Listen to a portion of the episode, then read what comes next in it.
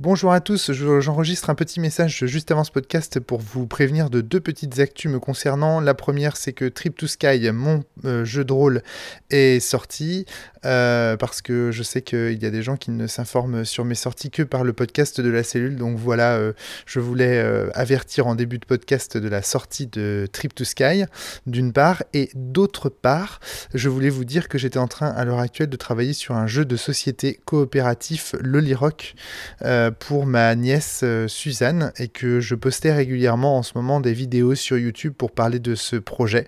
Donc là, même chose, si vous ne vous informez de mes sorties que par la cellule, j'ajoute ce petit message pour vous le dire. Et puis en plus, ça tombe très très bien parce que figurez-vous que euh, l'idée de ce jeu coopératif euh, autour de l'univers de Lolly Rock m'est venue après le- l'enregistrement du podcast que vous allez entendre, à savoir après un week-end passé en compagnie d'Adrien et Natacha, où Adrien m'a notamment fait découvrir le jeu de coopération euh, Ions End, j'espère que je le prononce bien.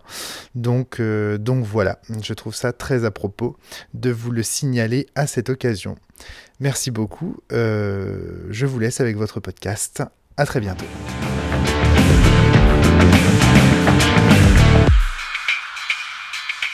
Bonjour à tous et bienvenue sur le podcast quasiment seul de la cellule aujourd'hui avec Adrien Quelque chose vient de tomber sous les lames de ton parquet. Ah oui. Donc euh, C'est référence toujours la même carte qui passe. Parce qu'on a passé toute une partie de la soirée à récupérer une, latte, une carte qui était passée sous des lattes du plancher. Effectivement. Alors que la probabilité était très faible que la carte soit sur un million. Sur un million. Et on a été obligé de démonter une des lattes du parquet quand même. quoi. Donc Adrien Cahuzac est avec nous. Il a ramené des jeux de société. Et Natacha Forel est avec nous également. Voilà, vous avez Bonjour. reconnu mon doux rire mélodieux. euh. Exactement, tout à fait. Qui a fait péter les oscillations. euh. C'est toujours pareil. Parce que quand je vous demande euh, test micro, tout le monde parle bas ou alors tout le monde chante.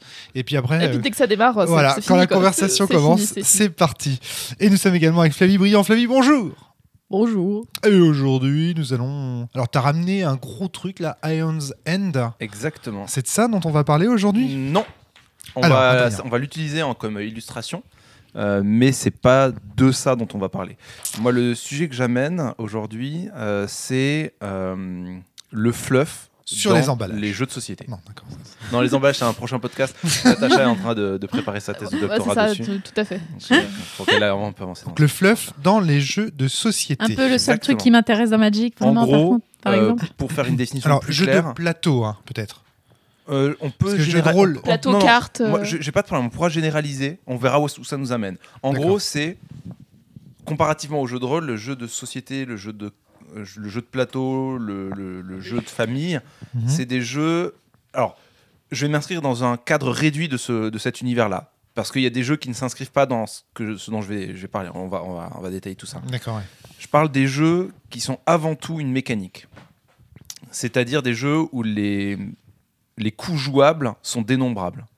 D'accord? D'accord. euh, donc par exemple, je n'entends pas les jeux euh, comme euh, Il était une fois, dans lequel c'est la parole qui est euh, support de jeu. Ou alors les jeux comme Mysterium, où c'est l'interprétation des joueurs qui est... Donc, tu exclus le jeu de rôle du champ. Alors, c'est dommage parce que Mysterium, j'aurais bien utilisé comme on, exemple. alors, on, en, on en parlera peut-être, mais moi, ce- ceux que j'avais en tête d'abord, c'est ces jeux qui pourraient n'être que des éléments mécaniques et qui, en fait, et sur lesquels on rajoute couche.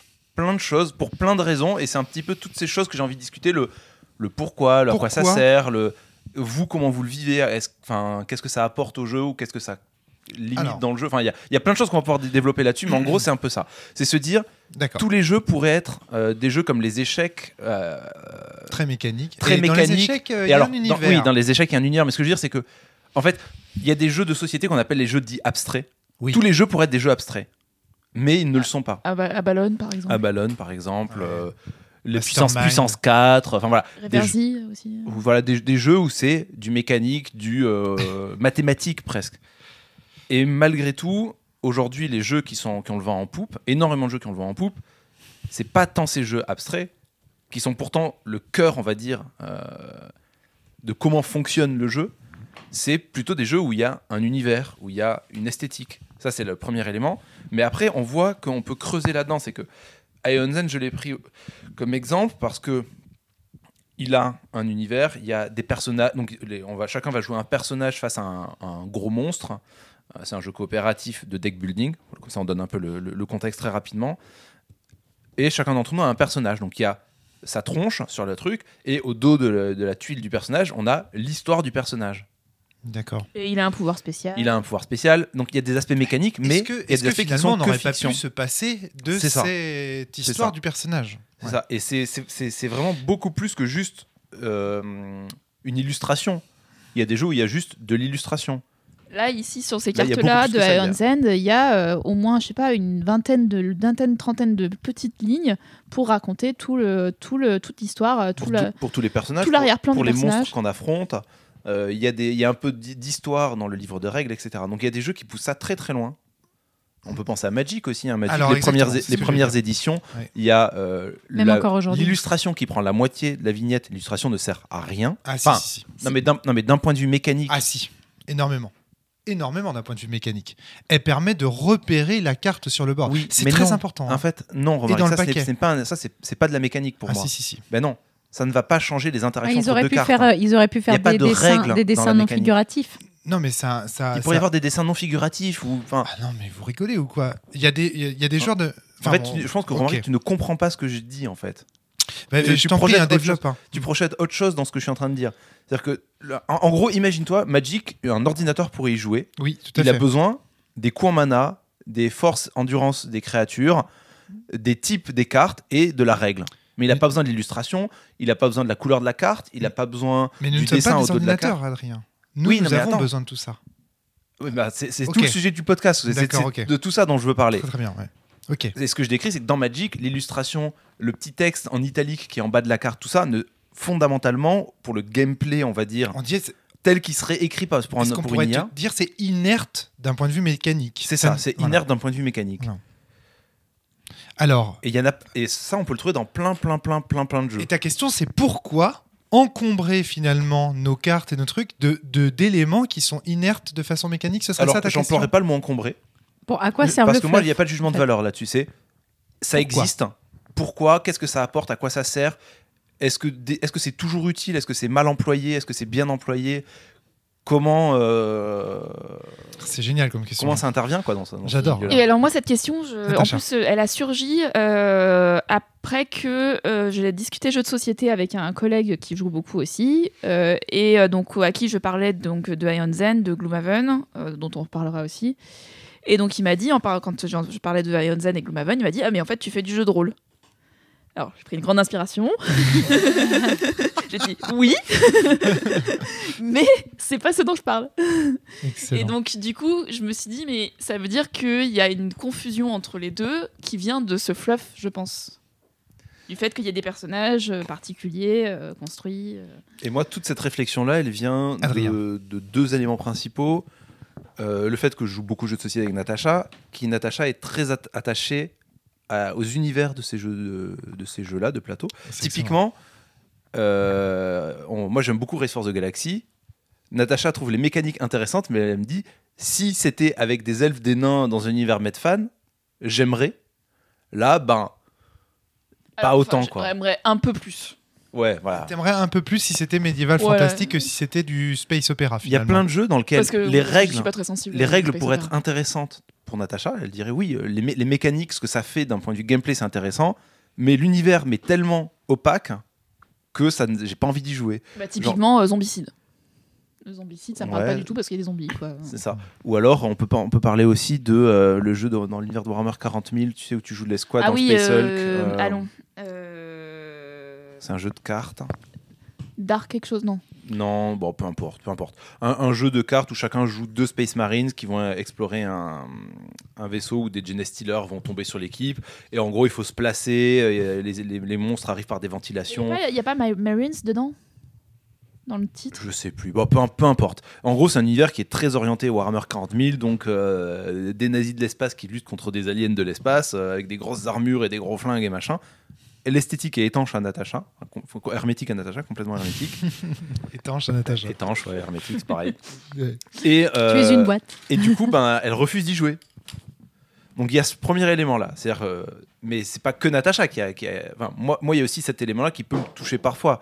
Il y a des jeux sur lesquels juste l'esthétique. ou Moi, les juste- zombies, ça va pas me plaire non plus. Voilà. Et le, la deuxième, euh, le deuxième moment où euh, j'ai à réfléchir autour de ça, qui a amené une autre axe de réflexion, c'était quand j'ai présenté Race for the Galaxy à Romaric, et où Romaric a pris plaisir à jouer au jeu euh, sans connaître toutes les règles, enfin sans avoir intégré, on va dire, toutes les règles et tout- toute la dynamique du jeu, Ouais. mais en jouant autour de l'esthétique des cartes et des noms de cartes en disant, bah, une fédération galactique, ça va bien avec la confédération de je sais pas quoi. Et puis une banque interstellaire, ça va bien avec ça parce que c'est Ouais. Il y a la même thématique, il y a les mêmes mots clés qui Toutes ces cartes, c'est autour de l'Imperium, alors euh, on va jouer Ouais. l'Imperium. Ouais, ouais. J'ai noté qu'il y avait un- une vraie récompense dans Race for the Galaxy à la recherche du respect de l'esprit de la planète que l'on joue. Je sais plus de la faction qu'on joue. euh, ou des cartes qu'on a posées devant nous. En Ouais, fait, ouais, en fait Race for the Galaxy, c'est un jeu d'engine building. C'est comme ça qu'on le définit un petit peu avec nos amis. C'est-à-dire, c'est un jeu où on va, où au début, on est assez égaux entre joueurs. C'est-à-dire qu'on nos capacités d'exploration et de de pose de cartes et de d'exploration de l'univers euh, du jeu sont égales. Mais au fur et à mesure qu'on pose des cartes en jeu, ça nous oriente vers des stratégies. On est plus efficace dans certains domaines que dans d'autres. Et donc, on a tendance à créer un- une stratégie, une petite machine qui fonctionne bien ensemble, en fait. Et il s'avère que ça, ça pourrait être que de la mécanique, mais le nom des cartes, l'esthétique des cartes, euh, fait que ce qui fonctionne bien ensemble fonctionne bien aussi ensemble d'un point de vue sémantique et d'un point de vue illustration et d'un point de vue euh, euh, couleur, thématique, etc. Et là, une des grandes questions là-dessus, c'est à quel point c'est voulu par les auteurs ou pas, en fait, par exemple? Ça, c'est une question qui m'est venue. Est-ce que c'est systématiquement cherché par les auteurs de jeux ou pas? Ah là là, quel... Moi, j'ai c'est déjà, un sujet euh, j'ai- hyper vaste. hein. J'ai Putain, ouais, j'ai déjà plein de points. euh, je sais Moi, pas si on va avoir le temps de tout traiter. En gros, c'est efficace. On a fait une, une sorte de petite introduction. Maintenant, je- moi, les, les trois grands axes que j'ai en tête, c'est que l'esthétique dans les jeux, je, je vois trois manières dont elle arrive dans les jeux. Une première manière, qui est, on va, si on prend directement l'exemple précédent de Race for the Galaxy, qui est une manière presque tutorielle. En gros, se dire, on met de l'esthétique euh, et euh, du fluff et des choses comme ça pour que ça aide les joueurs à comprendre la logique du jeu. Et là-dessus, c'est presque, c'est quelque chose qui est un peu proche du jeu dit à l'européenne ou à l'allemande, où la mécanique préexiste et la fiction est rajoutée par-dessus, soit parce que les gens ah, s'attendent à en avoir une, il y a des jeux qui font ça très mal et donc il y a la fiction qui est mise parce qu'on s'attend à l'avoir, mais pour certains, je pense que c'est aussi un moyen de, de colorer et de montrer qu'est-ce qui marche bien ensemble, etc. Et vu que c'est rajouté a posteriori sur des règles préexistantes, eh ben, ça, ça joue le jeu. La deuxième manière euh, de les faire intervenir, j'ai l'impression que c'est euh, ce qu'on va appeler les jeux Ameritrash. C'est-à-dire, c'est avant tout, euh, on- les auteurs créent un jeu dans un univers. Un jeu Star Wars, un jeu Harry Potter, Battlestar Galactica. Battlestar Galactica, etc. Et où l'univers préexistant, les mécaniques doivent coller à l'univers. Et donc, parfois, le lien même entre les deux n'est pas forcément si évident que ça. Euh, mais euh, il faut que l'univers soit présent. Quoi. Et donc, l'univers est présent forcément parce que c'est une licence. Et le troisième élément, je me demande si c'est pas euh, le je mets un univers parce que c'est attendu en fait. Donc un élément marketing presque. Ouais, presque un élément marketing. Je mets un univers parce que c'est attendu. Je vais mettre des dragons parce que c'est vendeur. Je vais mettre des zombies Avec parce des que c'est frontières qui, je pense, sont parfois floues. hein, Donc, que- Typiquement, enfin, il y, a- il y a une période dans les années euh, 2010, euh, 2010 où il y avait énormément de jeux vidéo de, de zombies. Il y en avait euh, à toutes les sauces. Quoi. Quand Natacha me voyait mon interface Steam qui se lançait, elle me disait Mais attends, mais t'as combien de jeux de zombies là-dessus qui te sont proposés en promo, machin? Et c'est aussi à ce moment-là que beaucoup de jeux de plateau de zombies sont sortis. Donc, est-ce que, Ben, euh, est-ce que cet effet de The mode. Walking Dead, hein, Donc je Ouais. pense que. on rappelle les trois éléments. Un élément tutoriel, donc Ouais. finalement un univers qui sert les éléments mécaniques du jeu, leur rétention, Ouais. euh, etc. Deuxième élément, ce que tu appelles l'effet licence Ameritrash, effet licence. On utilise un univers, finalement, une, ouais, la licence d'un univers pour sortir un jeu qui pourrait être X ou Y. et qui peut être bien, qui peut être nul. Il n'y a Hein. pas de jugement je de valeur. Moi, il y de a ça des- aussi il y a- dans, le jeu j'ai- vidéo. J'ai des très très bons exemples de jeux Ameritrash qui sont peut-être partis de la licence. Dune, sont par très bons jeux. Ouais, exactement. Bah, XCOM, euh, Battlestar Galactica. Battlestar ouais. Galactica, moi, c'est mon jeu de plateau Le, préféré. le donjon de Naheulbeuk, hein, le donjon de est un excellent jeu de plateau. euh, Dernier élément, un élément. euh, alors là, c'est c'est compliqué de pas le rattacher au 2, tu vois, euh, le 3. Parce que L'univers pour qu'il soit là. Ouais. En fait, là, je pense. J'aimerais à- tu le développes un peu pour Ouais, c'est peut-être celui où j'ai le moins d'exemples, mais en fait, il y a des jeux qui sont tellement abstraits dans leur mécanique et l'univers semble un peu collé dessus. euh, Ouais, par, par accident ou parce qu'il en fallait un ou. euh, Est-ce que aussi- c'est peut-être- est-ce que c'est pas ma catégorie de les jeux que j'arrive pas vraiment à caler dans les autres et qui sont un peu nuls Est-ce que coup, tu c'est là bah, ce que j'allais te poser la question c'est est-ce que c'est là-dedans que tu rentres les jeux qui euh, ont les mêmes mécaniques et qui sont adaptés dans plusieurs univers typiquement? Hero, ouais. Hero Realms euh, Ouais. et Space Realms Hero Realms, euh, ouais, non Star Realms. Star, Star Realms ouais c'est l'inverse les, la lettre pour la princesse, là aussi. Love Letter Love Letter, parce que ça a été adapté en plein d'univers. Et donc, au final, l'univers, bon, quelle est vraiment sa Euh, pertinence Il y a celui qu'on a, auquel on a joué à Toulouse, là aussi, euh, tu sais, qui reprenait euh, Ghost Stories et qui était un copier-coller de Ghost Stories, mais dans un Alors- univers euh, Medfan. Oui, oui, ça, ça pourrait être le cas de celui-là, effectivement. euh, ce, qui était le, ce qui était rigolo, c'est qu'au début, je pensais que c'était genre un plagiat du, de Ghost Stories, sauf qu'en fait, c'est le jeu suivant du même auteur.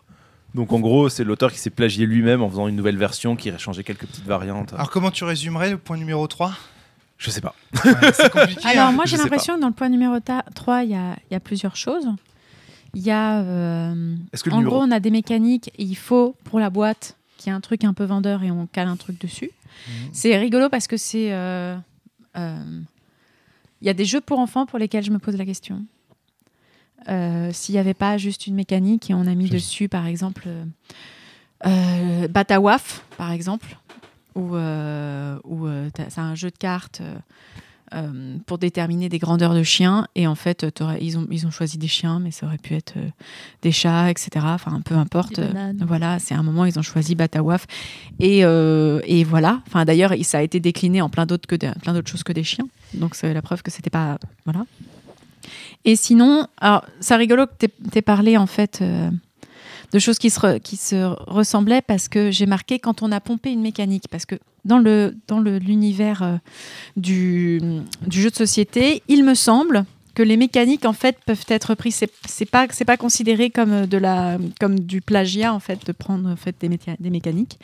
Et euh, et en fait moi ce que j'ai pu voir c'est euh, dans ta- le timeline timeline qui était repris en fait à plein d'autres sauces avec plein d'autres euh, présentations différentes pour faire c'est pas le même jeu mais en fait c'est quand même un petit peu le même jeu hein. et euh, Je alors, du- sûr? Parce que alors, moi de Timeline, ce que j'ai vu, c'est qu'il y, y a eu plein de variantes Oui, de mais il y a- Timeline. moi j'ai vu mais vu je pense que c'est la même maison d'édition, je me trompe. Oui, alors moi j'ai vu j'ai vu d'autres équivalents de timeline, je sais plus comment ça s'appelait, et où euh, par exemple, euh, notamment en pédagogie, il fallait euh, fallait classer les œuvres d'art dans le bon ordre, tu vois. D'accord. Et où euh, là du coup euh, on change évidemment la présentation et le nom parce que ben, il faut que ça ait l'air différent. Question de droit peut-être aussi. Ouais, je pense aussi. Non, vas-y, termine, mais en fait, il y a une distinction qu'il faut qu'on fasse, que, on- que je, pensais faire moi en début de Vas-y, vas-y. podcast. et En fait, il f- à mon avis, à un moment donné, il faudra qu'on fasse une distinction entre le fluff et l'univers. Ouais. Je suis Parce bien d'accord. que c'est pas la, tu vois, c'est pas la même chose d'avoir des, euh, des, un- un- une esthétique autour du jeu avec euh, des, des, des, des illustrations, des choses comme ça. Et euh, en plus de ces illustrations, du texte rajouté Voilà. pour te parler Donc on des va vraiment parler du fleuve. Donc euh, Ben, moi, je vois pas de différence entre une illustration et un texte qui est là pour rajouter quelque chose. Bah, la différence, c'est que le texte, je pense que Fabien et moi, on est les seuls à les lire, par exemple. Ouais. ah, je pense pas qu'on soit Euh, les alors, seuls, mais Dans euh, le jeu de rôle, c'est évident la différence. Alors, pour qu'on- qu'on- enfin, moi, le la contre-exemple que j'ai à ça, c'est que par exemple, euh, dans Race for the Galaxy, il y a plein de cartes où, euh, genre, après euh, 200 parties, j'ai regardé l'illustration. Qu'avant ça, je jouais des cartes, je, je les reconnaissais de loin parce que j'ai l'habitude de l'avoir, de l'avoir, de l'avoir, mais je n'avais jamais regardé l'illustration activement. Oui, mais la définition de inerte mécaniquement à cet endroit-là, elle est, elle est valable. Oui, C'est- mais en fait, ce que, là, je le disais en opposition à Natacha qui disait il y a les éléments d'illustration, etc., qui développent l'univers, et il y a le fluff qui est le petit texte en plus. Bah non, parce qu'en fait, j'ai la même interaction avec l'illustration dans un, sur la carte qu'avec le bout de texte que je disons lis pas. Les le deux, je ne fais pas attention. va avec des illustrations, mais les illustrations sans le texte, c'est pas du c'est pas le fleuve dont on parle. Je sais pas, je suis pas super d'accord avec le- la Moi, je distinction pose la question. Pour, moi, en fait, le, le- le terme fluff, c'est un petit peu tout ce qui, dans, dans ce qui pourrait n'être que de la mécanique, tout ce qui vient euh, colorer, en fait. Que, en créant de tout ça crée de l'univers, en fait. Dans Aeon's End, autant les illustrations que euh, la boîte à quoi elle ressemble, que le passage d'introduction dans le livret des règles qui donne le, détail de l'univers, que le texte derrière les feuilles de perso, que le texte derrière les monstres, tout ça participe via du fluff à euh, créer cet univers de, de ce jeu. Alors, euh, au-delà, moi, je vois plein de raisons pour lesquelles on, peut mettre du fluff, mais je vais poser vraiment une. La première chose qui me vient en tête, c'est vraiment une question presque philosophique pour toi, en fait. C'est c'est en lien avec l'art. Est-ce que, en fait, l'être humain a besoin de créer des choses? Au-delà même de belles, des choses créatives, etc. Il a besoin de donner un esthétique à son, à son espace, en fait. Et en fait, la question que tu poses, c'est l'art a-t-il besoin d'être utile? Parce qu'en fait, moi, je trouve que euh, ça, ça rejoint cette question-là. C'est-à-dire, est-ce que quand on crée quelque chose, ça a besoin d'être utile dans le jeu? Peut-être juste c'est pour que ce soit beau, en fait. Peut-être que c'est pour que ça plaise. Et, et est-ce que ça a besoin de servir à quelque chose? Bah, pas toujours, mais est-ce que c'est. Attention, il n'y a pas de jugement de non, valeur. je sais bien. il y a pas- il y a pas Je sais bien, mais c'est la question et de l'art a-t-il besoin d'être utile L'art a-t-il besoin d'être utile? Moi, la, réponse que, la réponse que je donnerais, c'est qu'en fait, dans le cadre d'un jeu, tout ce qui est mis a une utilité. Pas forcément l'utilité qui est pensée par le créateur, mais en tout cas, tout a un impact sur le jeu. Parce que typiquement, il y a des joueurs ou des joueuses comme Natacha qui ne vont pas choisir tel perso parce qu'ils n'aiment pas son fluff. Ah ben moi clairement donc, dans c'est un un effet mécanique, mais parce que- euh, dans Magic aussi pour moi. Moi par exemple tu me verras, euh, il y a des il y a des, des trucs que tu me verras jamais faire. Moi, Et- j'ai pas envie de jouer rouge, par exemple. Euh, attendez, attendez, attendez, attendez. Mais on- on n'est- dérive. C'est pas un effet mécanique, euh, Adrien, parce que tu m'as repris Alors, tout à l'heure quand je c'est t'en ai C'est parlé. pas un effet mécanique lié aux règles du jeu, Ouais. mais c'est un effet qui est, euh, on va dire, plutôt du niveau au-dessus contrasocial, tu vois. Il faudrait que- distinguer plusieurs niveaux. Ouais, voilà, ouais, c'est ça, exactement. Je suis d'accord. Il y a un niveau, on va dire, mécanique. J'aime bien ton image des ordinateurs. C'est si des ordinateurs les jouaient à ordinateurs jouaient à ce jeu, comment une intelligence artificielle appréhenderait les cartes, etc. Il est évident qu'une intelligence artificielle ne va pas appréhender les cartes magiques en fonction de leurs illustrations. Ouais. Les données qui vont être entrées par le designer de cette intelligence artificielle, si on parle bel et bien d'une intelligence artificielle Qui joue pour gagner. d'intelligence calculatoire Ouais. et non pas esthétique parce que on est loin des huit intelligences là Flavie c'est à dire que je vois bien là où tu veux nous emmener avec la question que tu as posée à Ah, Adrien la- non, ça n'avait rien à voir avec les huit Ah, intelligences, hein. C'est juste une question, euh, question Je pensais. globale sur l'art. Il y a plein de gens qui posent la question de à quoi ça sert de créer, à, quoi ça sert de créer? Euh, l'art, c'est l'art, c'est pas utile, etc. Et là, actuellement, il y a quand même pas mal de gens qui sont obligés de, de rappeler que l'art n'a pas besoin d'être utile pour avoir le droit d'exister. donc entendons-nous. Le cœur du jeu le cœur mécanique du jeu c'est ce cœur qu'on mettrait à une intelligence artificielle pour qu'elle apprenne à jouer au jeu. On est on Ouais. est ok là-dessus. Ouais, on a un deuxième élément qui est une couche euh, esthétique qui va être euh, plaquée sur ces mécanismes et qui peut donc une deuxième couche esthétique mais qui peut avoir des impacts quand des humains jouent à ce Ouais, jeu c'est ça. d'accord donc ce serait le deuxième élément appelons-la la couche esthétique ça vous va comme Ouais. Très bien. euh, Et cette couche esthétique, elle, d'un point de vue de créateur de jeu, elle peut être, elle peut avoir été décidée avant de développer la mécanique, elle peut avoir été décidée après et plaquée par dessus, elle peut avoir été décidée en même temps. Et ça, c'était un petit peu les différentes, euh, la, la première euh, séparation que j'en faisais au début. Et puis, il y aurait un troisième élément qui serait une couche, euh, là, alors on- qu'on a envie de dire, appeler le fluff, mais ce serait une couche non nécessaire, qui n'aurait pas d'impact du tout, en fait. Qui n'aurait aucun impact. Regarde, que la boîte. En fait- alors, est-ce que ça existe? En fait, je pense ça pas la que question, je pense pas, voilà. que- je pense pas que ça existe Très parce bonne que question. tout élément qui est mis dans ta boîte, soit il n'est jamais vu, C'est possible, ça. enfin c'est compliqué. Tu peux pas, enfin tu peux pas partir du principe qu'un élément mis dans ton jeu ne sera jamais vu, tu vois. En jeu de rôle, il y a des parties d'univers qui sont décrites depuis de toute éternité, par exemple à Vampire, à Qui ne L5R sont ou quoi, par qui n'ont jamais été, qui, sont, sont au moins lus. par le MJ, Ouais, bien sûr, mais qui n'ont sans doute voit. jamais été, en- sans, sans- il y a sans au doute moins, jamais- au- il y a au moins une personne qui les voit. Oui, tout à fait. Et donc forcément, ça a une influence, aussi minime soit-elle, tu vois. Mm. L'influence peut être, ah, ça m'intéresse pas, j'ignore, tu vois. Mais il n'empêche que ça a été pris en compte. Il y a un moment donné où euh, c'est passé. euh, Donc en fait, on, donc on a juste ces deux distinctions entre le cœur mécanique et la couche esthétique. ouais. Voilà. Et maintenant la question c'est, C'est quoi les interactions entre tout ça Moi, Alors- je verrais un troisième niveau. Ouais. Je t'en prie. les joueurs qui, comme moi, en fait, euh, en fait, quand euh, je joue à Hans Head, à Magic ou à plein d'autres jeux, en fait, euh, j'imagine l'histoire qui est en train de se passer pendant que je joue. Ouais, moi, je suis un peu comme ça La aussi. hein. couche Et- narrative. Et moi, en fait, si j'ai pas, moi, généralement, c'est si j'ai pas cette couche-là, et bah, ça va être compliqué pour moi de m'intéresser à un jeu. Donc on a la couche esthétique et la Moi, couche c'est pas que narrative ça va être euh, compliqué, C'est juste ça. que je préfère. Et que du coup, si, euh, s'il y a du fluff écrit, bah, je vais prendre le temps de le lire. Quoi. Ouais. Je vais lire la- les pages de règles. Parce que ça va euh, alimenter cette. euh, Ouais, cette parce que ça va, ça va alimenter ça, mais parce que je pense qu'en fait j'aime beaucoup le jeu de rôle et que fondamentalement euh, je préfère le jeu de rôle en fait. Donc euh, euh, l'autre truc que, que je et je sais plus ce que je vais dire. Bon, je- Alors, Mais moi, c'est un truc qui me motive vraiment. Par exemple, hier soir, quand euh, on jouait à Hans Head et que euh, le truc qui correspond à la ville baissait, moi, j'imaginais des hôpitaux se faire défoncer, les écoles se faire C'est ça, ouais. défoncer. c'est vrai, t'as dit ça. Et ouais. du coup, moi, j'étais là, mais on peut pas laisser faire ça, il faut qu'on aille buter ce monstre, en fait. Ouais.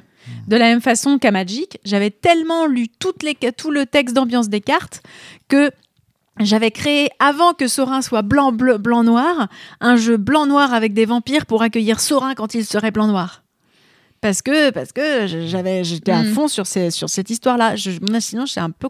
Enfin, tu vois, on j'ai aurait besoin pu, de ça, moi. Un, un- un joueur expert de Magic aurait pu se servir de la couche narrative que tu voyais pour essayer de deviner les cartes qui allaient sortir dans la prochaine extension. Le fait d'acquérir l'information que Sorin va devenir blanc-noir, c'est une information qui peut intéresser, euh, bon, à un, un niveau très... C'est un- une question de fond de tiroir, mais voilà. Je reprends les distinctions d'Adrien tout à l'heure. Donc, le niveau, donc, la raison tutorielle, ce serait l'idée que finalement, la couche esthétique va servir à mieux appréhender le ça. cœur mécanique. C'est ça. Et donc, quelque part, cette couche esthétique, si elle est bien faite, Elle devient mécanique. elle peut même nous permettre d'appréhender des Ouais. couches, des, un cœur mécanique qu'on n'aurait pas été capable d'appréhender sinon. Ouais. Moi, j'ai, moi, j'ai un exemple Ou, pour ça. ou alors qu'on aurait pu découvrir après avoir beaucoup joué parce que. Voilà. euh, parce que la pratique, on teste des trucs et au bout d'un moment tu le découvres. Mais là, c'est peut-être une manière pour l'auteur d'indiquer et regardez. Voilà. Alors, moi, j'ai un exemple de ça. Dans le jeu vidéo, alors je suis désolé, c'est, du coup, Ouais, je sors un peu du jeu de société, mais. Mais c'est pas si différent Parce que ça en fait. y a un hein. nom pour ça dans le jeu vidéo qu'on n'a pas dans le jeu de rôle, c'est le concept d'affordance. Le concept d'affordance, c'est l'idée que l'image esthétique qui est renvoyée à l'écran pousse le joueur à faire une action mécanique qui va dans le sens de l'image envoyée. Typiquement, le tuyau de, de Mario. Les Mario. champignons de Mario. Alors le tuyau, le tuyau est beaucoup plus, beaucoup plus signifiant parce que le tuyau, donc le joueur voit qu'il s'agit d'un tuyau. Quand Mario se positionne sur le tuyau, il comprend que s'il appuie sur bas, il va inciter son personnage à rentrer dans le tuyau. Donc le fait que ce soit un tuyau et pas une table fait qu'on comprend tout de suite qu'il faut appuyer sur le bouton bas. C'est l'idée que le, la, la- le, le- visuel du jeu va nous aider à mécaniquement intégrer des règles sans même qu'il soit nécessaire de les, de les tutorialiser ou de les expliquer aux joueurs. Ah, c'est intéressant parce que ça, en fait, du coup, c'est un élément que j'avais pas du tout euh, pris en compte dans ma réflexion sur ça. C'est que dans le jeu de plateau, en fait, il y a des éléments qui sont beaucoup plus détaillés et qui sont tellement uniformes qu'on a l'habitude de les voir. C'est par exemple, les points de vie, c'est rouge. Voilà. Et donc, quand on voit des jetons rouges, tout le monde pense que c'est des points de vie, en fait. Et on gagne un temps fou à expliquer ce- cet élément-là, en fait. Alors voilà, alors il, il pourrait y avoir comme ça des règles de qu'est-ce qui est inné, qu'est-ce qui est acquis. C'est-à-dire que quand on voit des jetons, par exemple, on comprend tout de suite que c'est une ressource qu'on va pouvoir dépenser, mettre de côté, etc. Et qu'est-ce qui est acquis au sens où c'est notre habitude d'avoir joué à plein de jeux de cartes différents qui fait que le concept de piocher, on sait intuitivement que ce que c'est Mm. que de piocher, c'est-à-dire de prendre la carte du dessus du paquet et de la- de l'ajouter à sa main. Et là, on pourrait avoir des discussions à ce sujet-là. Mais d'une manière générale, on peut quand même dire que la. la- alors, il y a plein d'exemples hein, pour cette, cette histoire de tutoriel. Bon, moi, je pense à un exemple très particulier puisqu'il est personnel, c'est celui du Val. Ah, J'y pensais, je comptais en parler. Voilà, le- la, la- la complexité des règles du Val et toutes ces couches de règles qui viennent se rajouter parce que derrière, il y a une histoire qui les supporte et qui, du coup, les rend euh, plus faciles à appréhender. C'est Vivien Féasson qui disait ça dans la, dans la vidéo de présentation du Val, qui montrait que l'histoire, en fait, permettait. Donc là, on est un moyen typiquement. mnémotechnique. ouais. Un moyen mémotechnique, exactement. Mm. On est typiquement dans cette, dans cette, dans cette version-là. Et ça, moi, je j'en ferai une, une espèce d'extension. Quand je te disais tout à l'heure que le fait que le dessin de la foudre, il y ait une foudre dessus, tu vois. Enfin, en- alors, c'est pas tellement le fait qu'il y ait une foudre dessus, parce que quand il commence à y avoir des, plein de dessins de foudre différentes, euh, ça marche plus ce que je raconte. Mais du temps où la foudre, le dessin, la foudre, c'était le même, on savait quand la carte était dans le cimetière, la reconnaître immédiatement. Et on gagnait un temps fou. Maintenant que Magic, il y a plein de versions différentes des cartes, que les dessins sont différents et tout, eh bien ça devient plus aussi simple que ça. Et on sait plus en regardant un cimetière automatiquement quelles sont les cartes qui sont dans les trucs. Il y a un énorme avantage donné au joueur qui connaît les cartes depuis longtemps et qui connaît les dessins depuis longtemps et à un joueur qui ne connaît pas ça. Bien sûr. Voilà. Ah, Donc, bien sûr, euh, ça c'est clair. hein. Voilà. Donc euh, ça aide aussi, c'est-à-dire que les dessins et les illustrations aident aussi à reconnaître des Mm. éléments de mécanique et donc à gagner du temps d'apprendre d'interaction euh, mécanique, on va dire, pour faire simple. Moi, j'ai vu par exemple des gens bugger littéralement à Trip to Sky parce qu'ils étaient incapables de faire la distinction entre un D12 et un D10.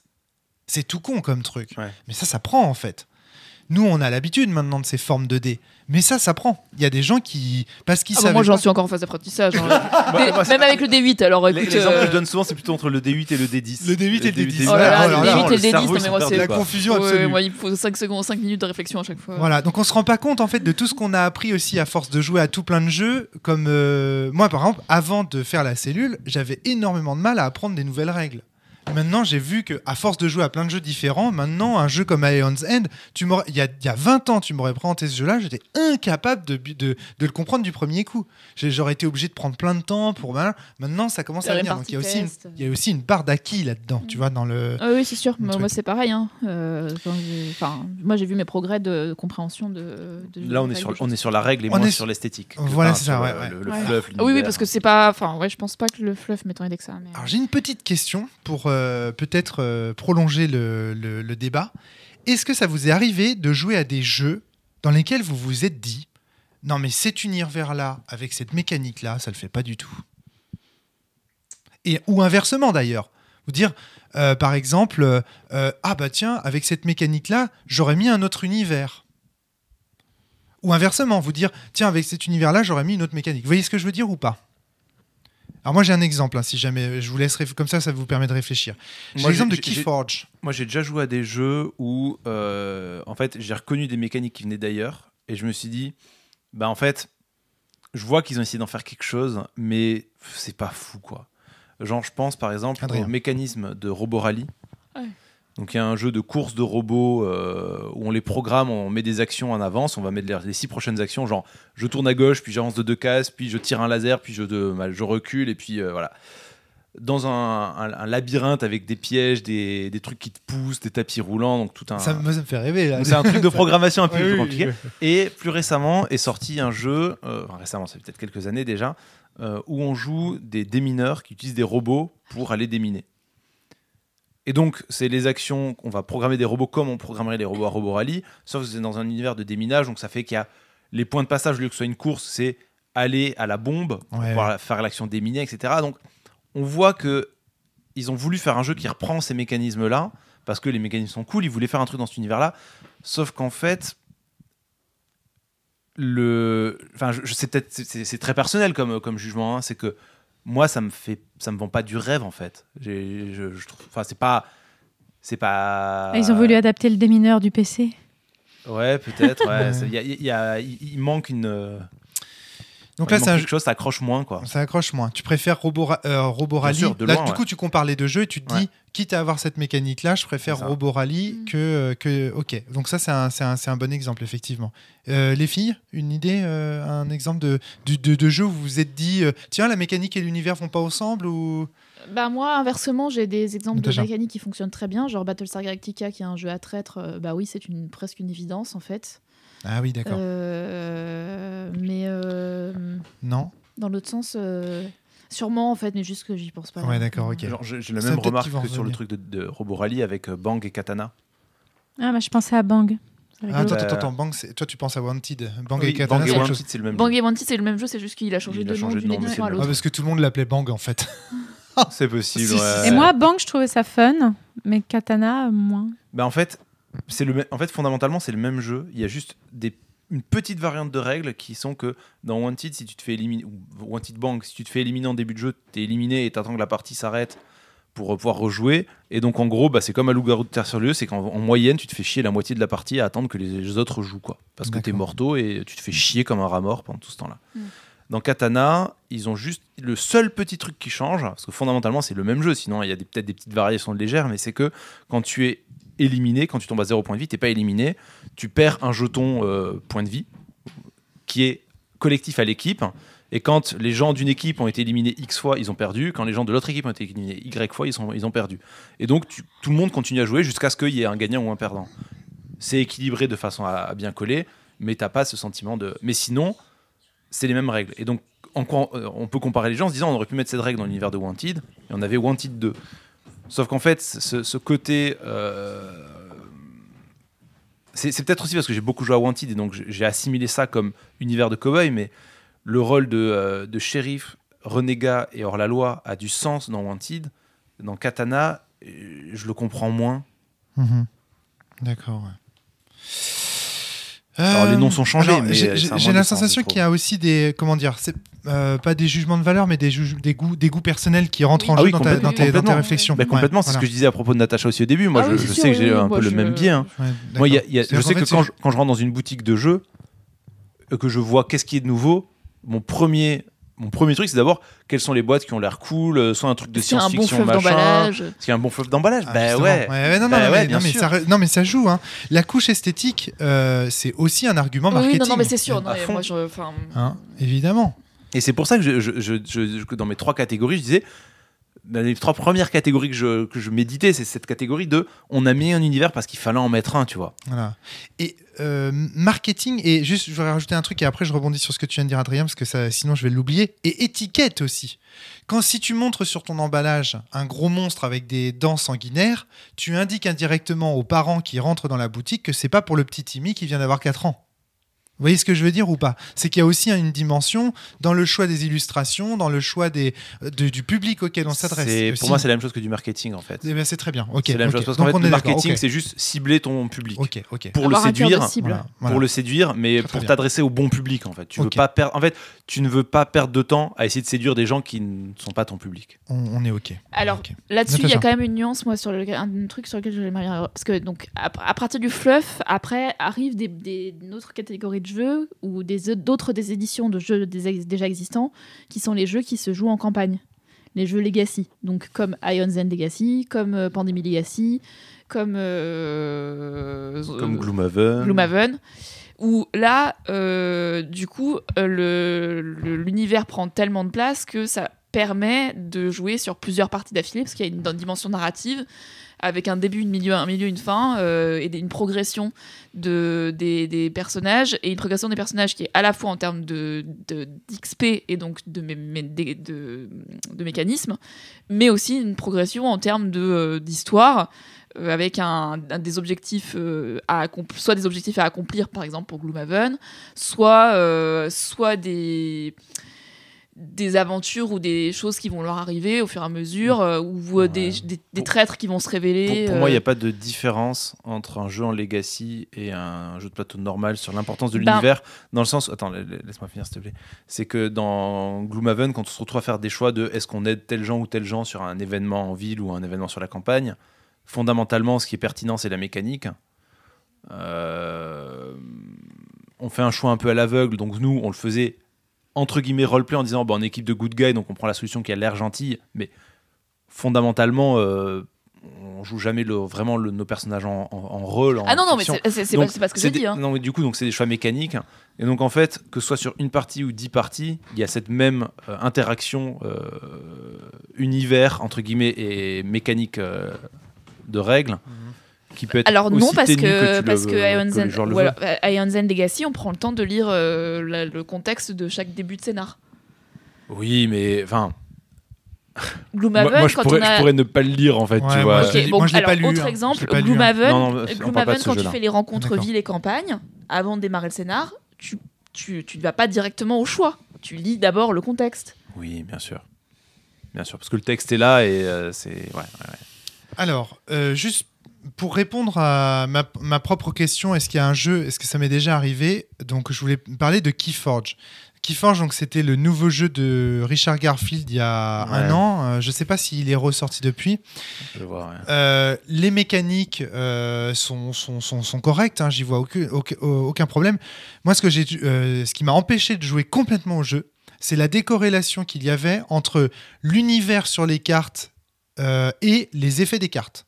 Exemple, un ovni qui te fait piocher trois cartes. Pourquoi? Et, deux- et deux minutes après, un débarquement de machin qui va, par exemple, faire défausser des cartes à l'adversaire. What the fuck?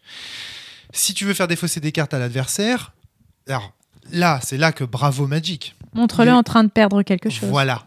dans Magic, il y a une cohérence entre la couche mécanique et la Oui. couche esthétique sûr, ouais. sur, à tous ces niveaux-là. La défausse, c'est toujours quelque chose de cérébral.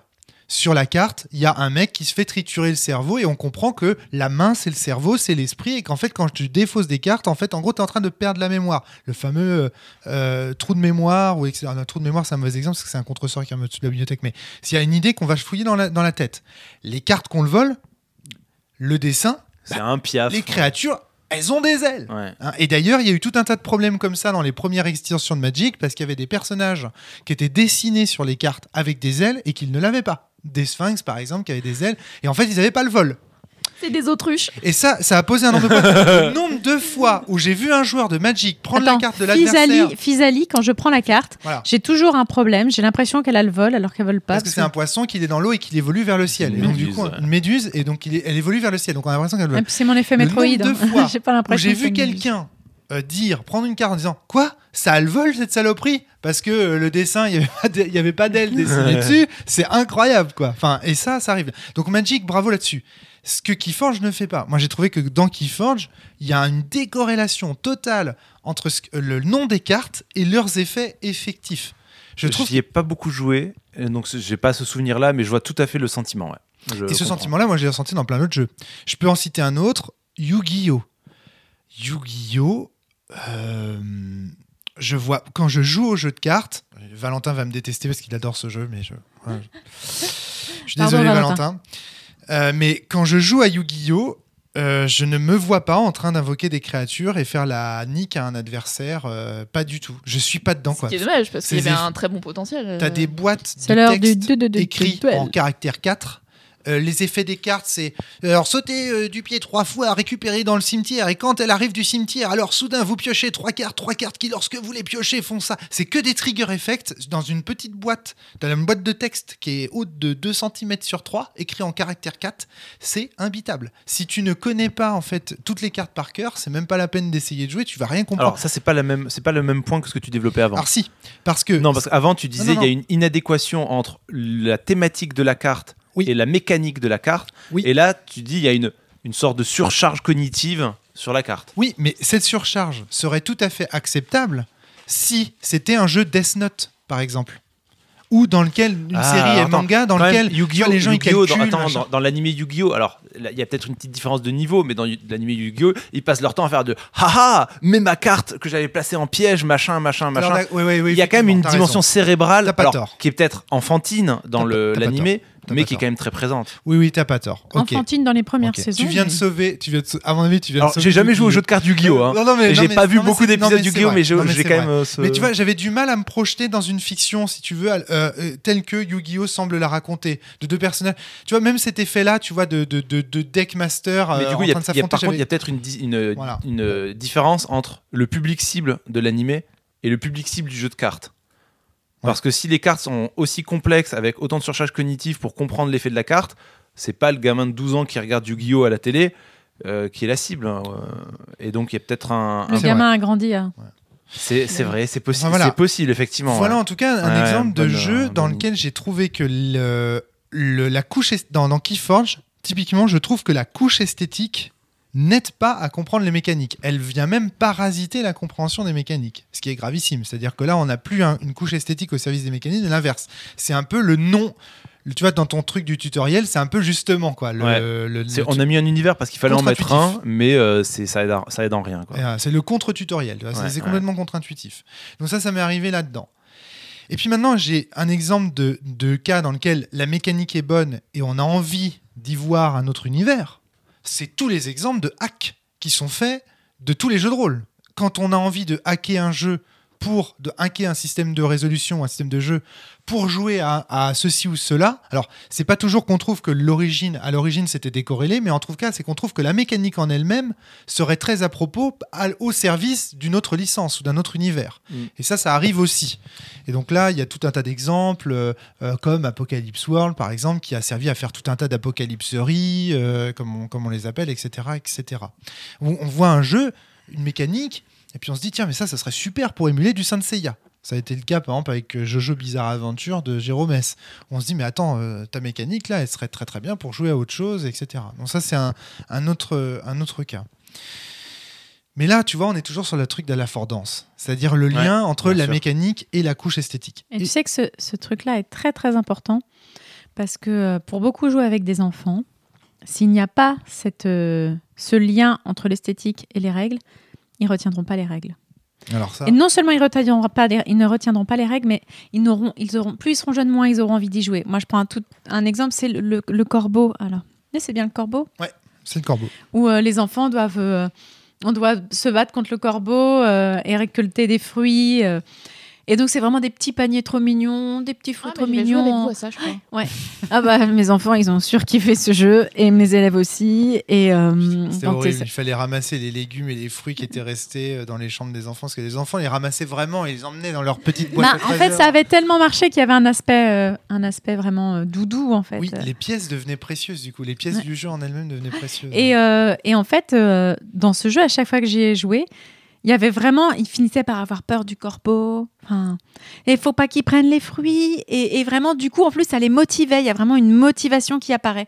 C'est peut-être parce que je suis une grosse gamine aussi, mais cette motivation liée en fait euh, au fleuve autour, moi, je la ressens. Je l'ai ressenti dans Un's Edge, je l'ai ressenti dans plein de je la ressens dans Unlock. Dans Unlock, mon Dieu, mon Dieu, euh, si le si l'univers me plaît, genre Alice au pays des merveilles, je vais avoir à cœur de faire le truc, tu vois. Alice au pays des Marvel. Putain, tu viens d'inventer un Oh, concept. trop bien Putain, mais Flavie Alice au pays des Marvel mais, mais dépose le brevet immédiatement Alice au pays des Marvel, c'est juste le, le énorme brevet, c'est déjà Disney qui l'a, je pense. Ah Donc, oui, oui, mais enfin bon. vu qu'ils possèdent Bon, absolument ah oui, ah attends, ils possèdent Alice au pays des merveilles et, Et Marvel, Marvel, ouais, non, donc ils peuvent le faire. C'est fini. Ils le Bonjour, tu t'appelles comment? J'ai poursuivi un lapin blanc. Je suis pas un lapin blanc, ouais, je Le suis que ça marche Voilà. pas en anglais. Ouais, oui, c'est vrai que ça marche pas Ouais. terrible. Enfin Bon, euh, dans Alice au pays des merveilles. Alice in Wonderbra, ça marche quoi. Excuse-moi, je t'ai interrompu. Ça- Vas-y, vas-y. Mais voilà, moi, cette, cette couche esthétique, elle, elle, qui, qui, qui va avec les règles, donne aussi un surplus de motivation. Elle, euh, elle donne envie d'aller, de faire, de faire ce qui est demandé. Je, je vois, je vois ce que tu veux dire en, en mode. En fait, c'est un peu comme euh, un jour, euh, les enfants acceptent de lire des livres sans images, mais c'est quand même mieux de commencer avec des livres avec images. Et moi, j'aime toujours lire avec des livres.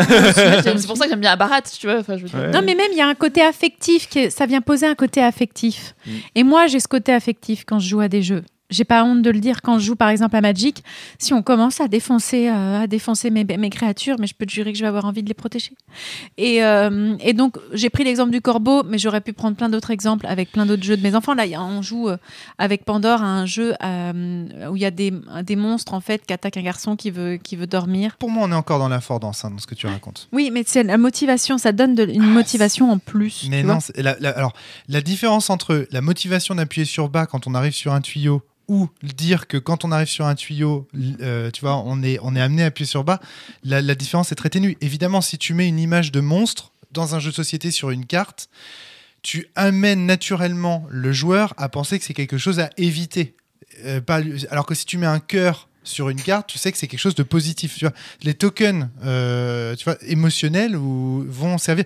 Là, on est encore dans l'affordance. Ce que tu dis là, tout ça, ça tombe pour moi sous le coup de l'affordance. c'est pas, c'est pas quelque chose de différent en fait. Ouais, c'est un des effets de la Fordance. En tout cas, je suis d'accord avec toi parce que moi, sur le Ouais. Aeon Zen Legacy, euh, du coup, maintenant, euh, donc on retrouve les personnages que vous avez vus sur les cartons là, qui deviennent du coup des PNJ parce que tu, euh, tu, montes ton propre personnage. Et en fait, euh, maintenant que je les connais un peu, j'ai envie de les aider, de les sauver. euh. Vous nous l'apportiez la prochaine fois, en fait, le Hansen Legacy. Legacy, le souci, c'est qu'il y a des étiquettes collées partout. Ouais, c'est un truc euh, où tu se joue en camp- détruis en fait ouais. le jeu au fur et à mesure où tu y joues. Ouais, euh, Il y a des cartes qui se déchirent. Alors, par contre, si vous, ça. si vous voulez, on peut acheter des kits de reset du jeu. Et où en gros, les cartes défoncées euh, sont réimprimées. Les, les On achètera ça et, euh, comme voilà, ça, on du coup. passer.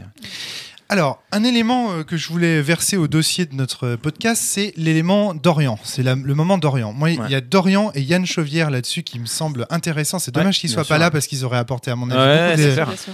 Parce que c'est vraiment deux personnes euh, qui sont très, très, enfin, pas très hostiles, mais on va dire que dans, Hermétique. voilà, hermétique, les univers, euh, Ouais. l'esthétique, Ils jouent avant la tout couche esthétique, ça ne les tout- ils jouent intéresse avant tout à la mécanique. voilà. Euh, alors pourquoi? Dorian, moi je, moi je pense qu'un un de ses, un de ses ces arguments, un argument que j'ai souvent entendu. Euh, euh, Dor- Dorian, c'est celui qui est interdit dans les bus en Indonésie, c'est ça? Non, le durian. Le durian chandelier. Tu comprends? Non, non. Alors donc, donc euh, le, Je suis sûre de le- le connaître suffisamment bien pour avoir Dor- euh, Dorian, Dorian c'est quelqu'un qui estime que la couche esthétique devient un problème lorsqu'elle devient en fait gênante. C'est-à-dire qu'en fait, il y a un moment donné où, à force de nous raconter l'histoire, tu nous empêches de jouer au jeu auquel j'ai envie de jouer.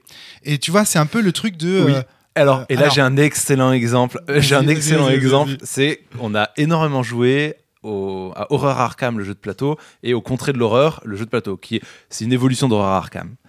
Et en fait, c'est des jeux qui sont tellement longs à jouer parce qu'il y a plein d'actions, il y a plein de monstres, il y a plein de trucs, il y a plein de trucs qui se passent. On est en surcharge cognitive. En gros, c'est un de ces jeux de coop où la résolution du problème, comment faire qu'il n'y ait pas de, de, de méta-joueur qui joue tout le monde, ouais. c'est que c'est tellement compliqué à tout suivre en même temps qu'en fait euh, chacun joue son petit truc dans son coin et euh, voilà et ça fonctionne. Et dans ce jeu-là, il y a du fluff partout, mais des kilomètres. C'est-à-dire que la moindre en fin de chaque tour, tous les joueurs piochent une carte événement. Ouais, Et la carte événement, c'est et il y a papy machin qui vous dit oui, il paraît que dans la maison euh, et donc tu as tout un kilomètre de fluff et puis tu lis, tu lis, tu lis et au bout d'un moment il est marqué faites un test de force et si vous réussissez tac tac tac. Et donc en fait au début du jeu les gens commencent à lire le truc font ah ah on fait un peu l'ambiance et tout sauf qu'en fait quand tu te rends compte que tu as fait un tour en une demi-heure de jeu et qu'il va falloir une bonne vingtaine de tours les gens commencent à piocher les cartes en faisant faire blablabla test de force 3D je jette les 3D Généralement, je suis la dernière je gagne une torche. je gagne une torche. Et donc en fait, c'est un jeu où Et oui. ça- ce, ce- ce mécanisme de le fluff devient gênant au gameplay Voilà. est énorme. Et donc, euh, je pense que les gens qui ont l'habitude d'être un peu gênés comme ça par ce fluff, parce qu'il faut savoir un truc aussi sur Dorian, c'est qu'il est comme moi, il est dyslexique. Et la lecture de textes très très longs et tout, bah, écrit en écrit petit en caractère. petit caractère. C'est quatre. écrit en minuscule. ouais, c'est chiant en fait. Tu vois, il y a un moment donné où on co- je peux comprendre dans tu- tu, tu l'histoire. lui as dit, on va jouer à un jeu, on va pas lire un roman. Et quoi. voilà, c'est ça. Donc euh, je- moi je comprends que dans son histoire aussi, Dorian ait été amené à se méfier énormément des univers trop, en fait, qui prennent à la fin trop de présence. Et moi j'ai la sensation que les gens qui parlent de fluff de façon péjorative dans le monde du jeu de rôle, c'est ça qu'ils veulent dire. C'est-à-dire, en fait, à un moment donné, eh, arrête de bon. me balancer Ouais. euh, euh, comment ça marche l'entreprise X ou Y au port de machin et explique-moi directement ce que les PJ ont à y faire. Tu vois, il y a un côté comme ça. Dis-moi sur qui je dois taper. Dis-moi, voilà, c'est ça. Il y a un côté, bon, allez, on, on avance, quoi. Euh, Ça, ça, ça va, ça? Ouais. Ouais, ouais. P- euh, Rien à. euh, vous ça- Non. Bah non, à part que effectivement, moi sur les contrées de l'horreur, euh, je suis toujours la dernière à lire euh, et j'ai lu. euh, Enfin, je choisis mon personnage euh, d'abord au, au- au physique et enfin au physique, au, au design et euh, et au fleuve derrière parce que c'est pareil, ils ont tous une histoire et ils commencent tous à un endroit différent du plateau en fonction de leur histoire et de leur origine et de leur truc. Mais tu vois, là aussi, il y a que toi, tu as un goût pour la littérarité, oui, pour oui, la oui, non, littérature. sûr, bien sûr. euh, pour la, la dimension fictionnelle au sens de une histoire continue avec des protagonistes et compagnie et qu'il y a, Ouais. il y a quelque Alors chose Une- d'autres, on, leur a- on les a éduqués à penser euh, petits rouages qui s'imbriquent les uns dans les autres, euh, what, if, else, euh, do, euh, then. euh, Mais, Ouais. mais moi, c'est aussi une manière de penser que j'envie, en fait, parce que du coup, euh, parce que en fait, c'est celle qui est la plus efficace. Enfin, j'ai l'impression Ah, que en, en jeu de société, euh, ça fonctionne bien mieux. Pas qu'en euh, jeu de société, Natacha. Pas qu'en jeu de société. Attends, Oui, ou dans les Attends, mauvais jeux de Cthulhu. Attends, Non, dans la vie- Natacha, dans la- peux- dans la vie Natacha, est-ce que tu peux euh, recommencer ton propos J'ai pas entendu le début. Que T'as dit c'est celle qui est efficace, mais de laquelle tu parlais de le fait de passer penser en petits rouages. Ouais. D'accord. Oui, oui, oui, parce que je suis d'accord, dans un monde, si tu veux, euh, néolibéral, Mm. euh, qu'est-ce qu'on en a à foutre de savoir raconter des histoires? Ce qu'on veut, c'est J'irai optimiser. peut-être pas. Ah. alors, Parce qu'en fait, le truc, c'est que. Enfin. Je- je- je- J'ai tout un tas de gens avec qui je joue beaucoup aux jeux de plateau. euh, on a des très bons amis euh, qui, euh, qui, euh, qui, ont des, qui ont une manière de penser qui fait qu'ils sont super efficaces, que ils- voilà. Ouais. ou qui vont aller vraiment au fond des choses et des mécanismes. Typiquement, l'ami dont on vous parlait, qui va faire sa partie tout seul parce qu'il peut le faire pour arriver à vraiment creuser toutes les mécaniques et tout ça. Et je pense pas que par ailleurs ils appréhendent le monde de cette manière-là, avec une- un aspect de- aussi consumériste Je et capitaliste. je te le dis autrement. On vit dans, en France, dans un pays. Je te le dis autrement. On vit en France, dans un pays où l'administration est quand même très, très, très importante. Pour faire tes recherches d'aide sociale et compagnie, c'est laquelle la compétence la plus utile? Celle de Natacha qui, qui aime bien les belles histoires ou celle de celui qui est capable de pousser son pion de façon mécanique? Tu vois? Euh, ouais. Et oui. On parle de l'État français. Et là, je te parle de, tu vois, de juste de l'État. Je te parle pas de, du néolibéralisme. Tu parles de la République française. L'État français, c'est euh, de, c'est pendant la Seconde C'est Guerre Jean-Luc mondiale. Mélenchon, non, c'est pas ça Ok, mais tu, vous, voyez ce que, vous voyez ce que je veux dire. C'est-à-dire que c'est vrai que de fait, aujourd'hui, dans la, dans la société qui est la nôtre, euh, il est clair que euh, beaucoup de choses dépendent quand même de la rémunération financière et que pour obtenir des moyens financiers, le fait d'être un pouce-pion, un horrible pouce-pion ludique comme Cédric Kersao, c'est beaucoup beaucoup mieux. C'est horrible alors que lui aussi est prof de français en plus. Non, mais oui, Mais tu vois- puis- tu vois tu Alors, venir. euh, quelque prends. part, moi j'ai déjà ressenti la frustration que tu as, c'est-à-dire que comme moi, pour pouvoir m'investir dans des règles, j'ai besoin qu'elles aient un sens. Je ne peux mettre de sens que si je- j'arrive à y mettre une histoire. C'est d'ailleurs un vrai souci que j'ai. Parce que quand il n'y a pas de sens, je suis obligée de m'en construire un toute seule. Donc j'ai cette frustration très souvent de me dire, bah, les autres, ils sont déjà dans l'histoire. Par contre, moi, après, comme j'ai construit un sens sur ce que j'ai fait, je vais être capable de retrouver en fait la, euh, la, la partie que j'ai faite. Et du coup, en fait, quand je vais rejouer, je vais me rappeler plus facilement des, euh, des règles. Alors ça c'est ça c'est Une clair. de Augmentation des mental, euh. capacités mémorielles due au fait que ce soit une histoire cohérente. Alors que si tu dois retenir une suite de chiffres, d'ailleurs la, la championne du monde de, de- de rétention de, de nombre de chiffres euh, euh, a des méthodes. Ah je sais plus si c'est basé sur des histoires, Marc. Je me demande si c'est pas plutôt euh, basé sur des, sur des mots ou si elle transforme les chiffres en alphabet pour en faire des mots et donc euh, mais dans tous les cas ça donne un texte à la fin qu'elle peut euh, ensuite réciter. Enfin bref, donc effectivement ça, je suis d'accord avec toi. Mais là on est encore sur la dimension numéro une d'Adrien, la dimension tutoriel. C'est-à-dire que ce qu'on est en train de dire c'est le fait d'avoir une histoire facilite la rétention d'informations euh, mécaniques qui par ailleurs me poserait énormément de problèmes si on n'avait pas. Donc on est encore euh, dans le cas numéro 1. Et on a du mal à sortir de ces deux. euh, on a- Bah, c'est en fait, comme quand tu pour par- parler pour parler de la la- la- l'autre partie évidente à discuter, c'est celle qui est liée aux licences. En gros, dire les jeux qui sont partis d'une licence pour en faire un jeu et où du coup l'univers préexiste. Et donc l'univers n'est pas là pour aider à assimiler les règles. Oui. Dans ces cas-là, on appelle ça une adaptation. Ouais. Et donc c'est l'inverse entre le hack et l'adaptation. On, a- on veux, retombe ouais. sur ce truc-là.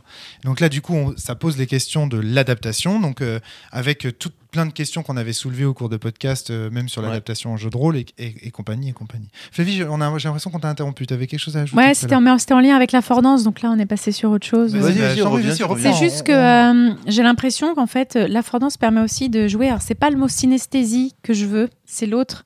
Quand tu fais les mêmes gestes que ton la personnage. convergence. Moi, je trouve que euh, c'est en fait le... les illustrations, etc., permettent de jouer en convergence très souvent. Alors, on rappelle que le jeu en convergence, donc théorisé par Mathieu Et notamment euh, Valentin Touzeau, je crois qu'il y avait un troisième larron, mais je, sou- me, souviens plus du nom. Euh, non, je me souviens plus. C'est c'est le fait que à un moment donné, euh, le, le personnage ou euh, euh, fait dans la fiction, que le joueur dans la- dans- en, réalité fait la même, exactement la même chose que son personnage dans la fiction. Ouais, et euh, dans des jeux de société, je trouve ça encore plus cool. Par exemple, il y a un petit jeu qui s'appelle Sherlock 13 où euh, tu cherches en fait euh, qui, qui tu fais une enquête.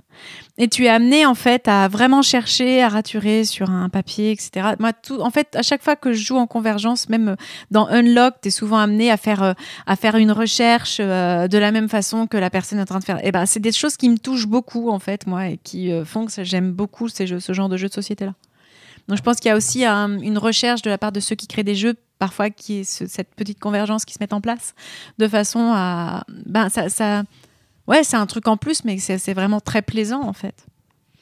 Alors, euh, euh, on continue dans les, les éléments inversés au dossier ou tu voulais parler un peu des licences d'abord? Comme vous voulez. Euh, moi, j'ai pas de Bah, d'attente particulière. En fait, hein. si tu veux, les licences et l'adaptation, euh, c'est quelque chose dont on a déjà beaucoup parlé à la cellule. Sur, euh, et donc, euh, du coup, j'ai peur qu'on retombe sur les mêmes euh, discussions. euh, donc, ça, ça, va, ça va être complet. J'ai- J'aimerais rajouter un petit élément. C'est donc, j'aimerais trouver en fait d'autres éléments que ceux que. Que ceux que Moi j'en ai Ah un. oui. Moi j'en ai un. Moi j'en ai un. J'en ai un. Alors, pas vas-y, été, je t'en prie. La communication. Ah, alors ça, je voulais en parler. Euh, je vous donne un exemple. Alors, je vais vous donner deux exemples. Euh, en fait, euh, l'autre jour, je voulais parler en fait d'un jeu auquel j'avais joué euh, quand j'étais enfant, et incapable de me rappeler le truc, je disais mais si, vous savez, ça se passait à Venise, il y avait des masques et tout le monde fait un truc à Venise. Parce qu'en fait, pour se rappeler d'un jeu, c'est quand même plus simple de se rappeler du fluff autour. De la même façon, quand j'étais plus jeune, il y avait une publicité qui m'a fait rêver d'un jeu de société. Euh, où il y avait un monsieur, où on mettait une cassette vidéo, ouais, c'était l'époque, c'était une cassette vidéo. Ouais, c'est ça Avec. euh, Je, je libère de la pierre.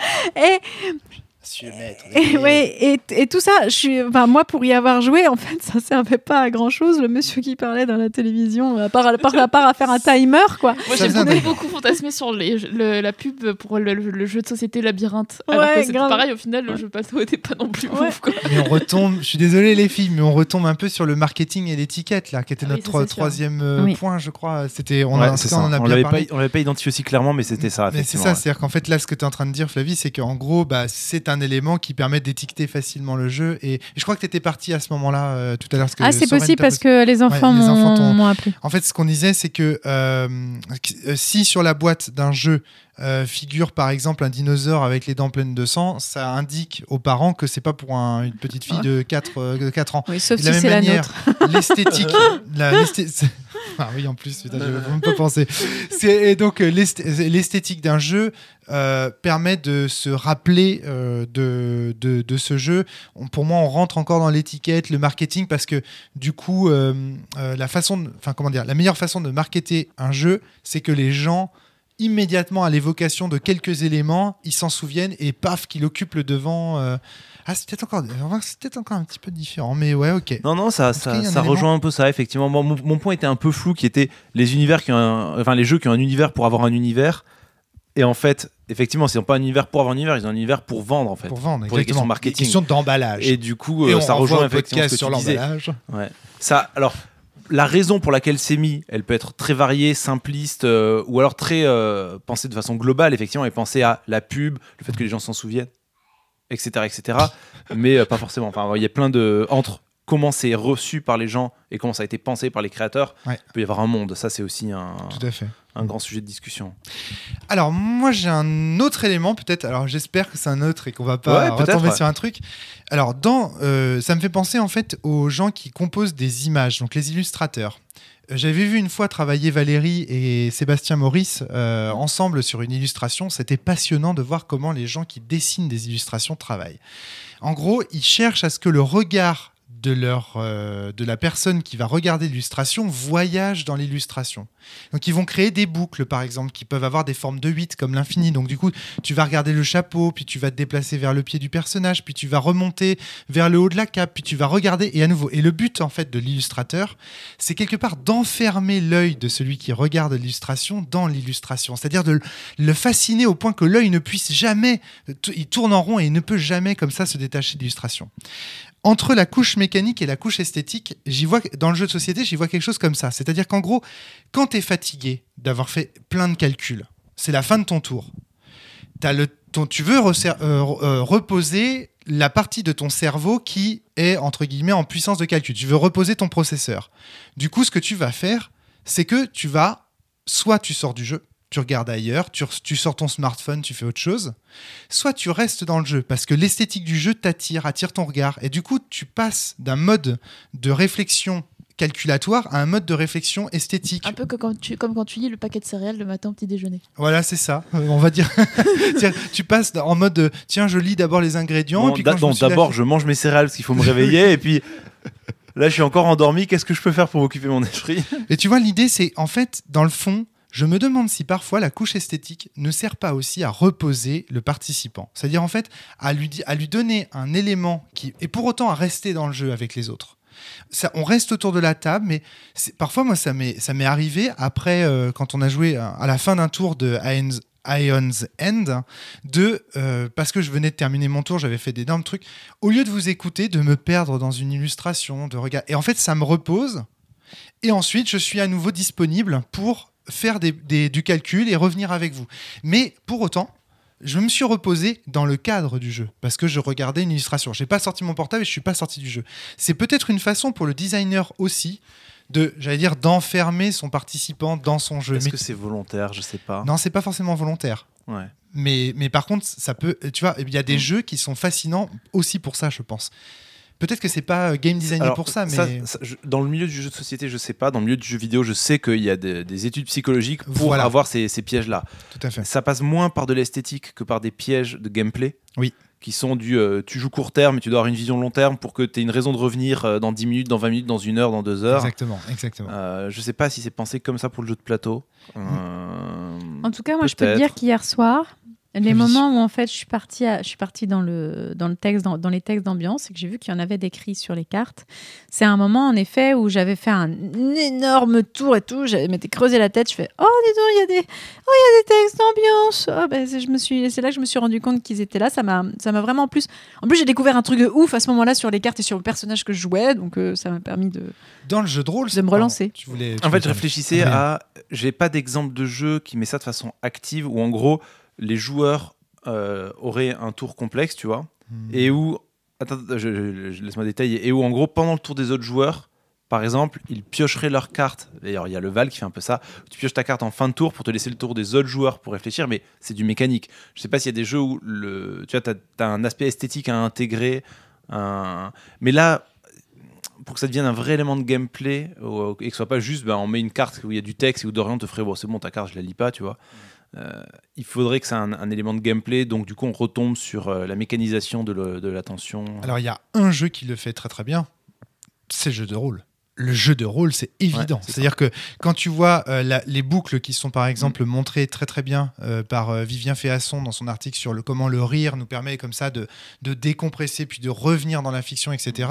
Ça, c'est théorisé. La façon dont la musique, par exemple, regarde, si tu regardes la façon dont moi je compose mes jeux de rôle, alors je dis pas que c'est pensé comme ces, ces dessinateurs, hein, je, dis, je dis pas que c'est aussi intelligent que ça, mais ce que je veux dire, c'est que je vous mets de la musique. Comme ça, quand vous arrêtez de réfléchir, vous écoutez la musique. Du coup, vous restez dans l'ambiance.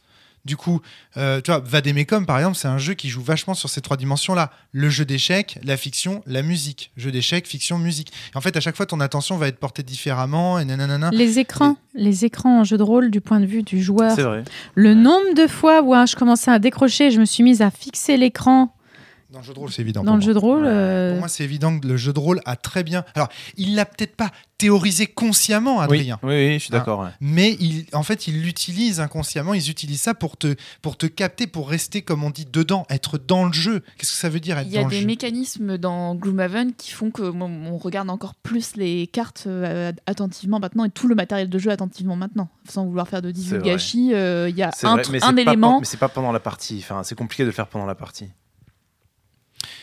Oui, mais ça n'empêche que c'est dans des temps de pause, de, de- donc c'est Oui. des macro-pauses si tu veux, mais Mm. c'est des, c'est quand même dans des temps de, dans des temps interjeux quoi.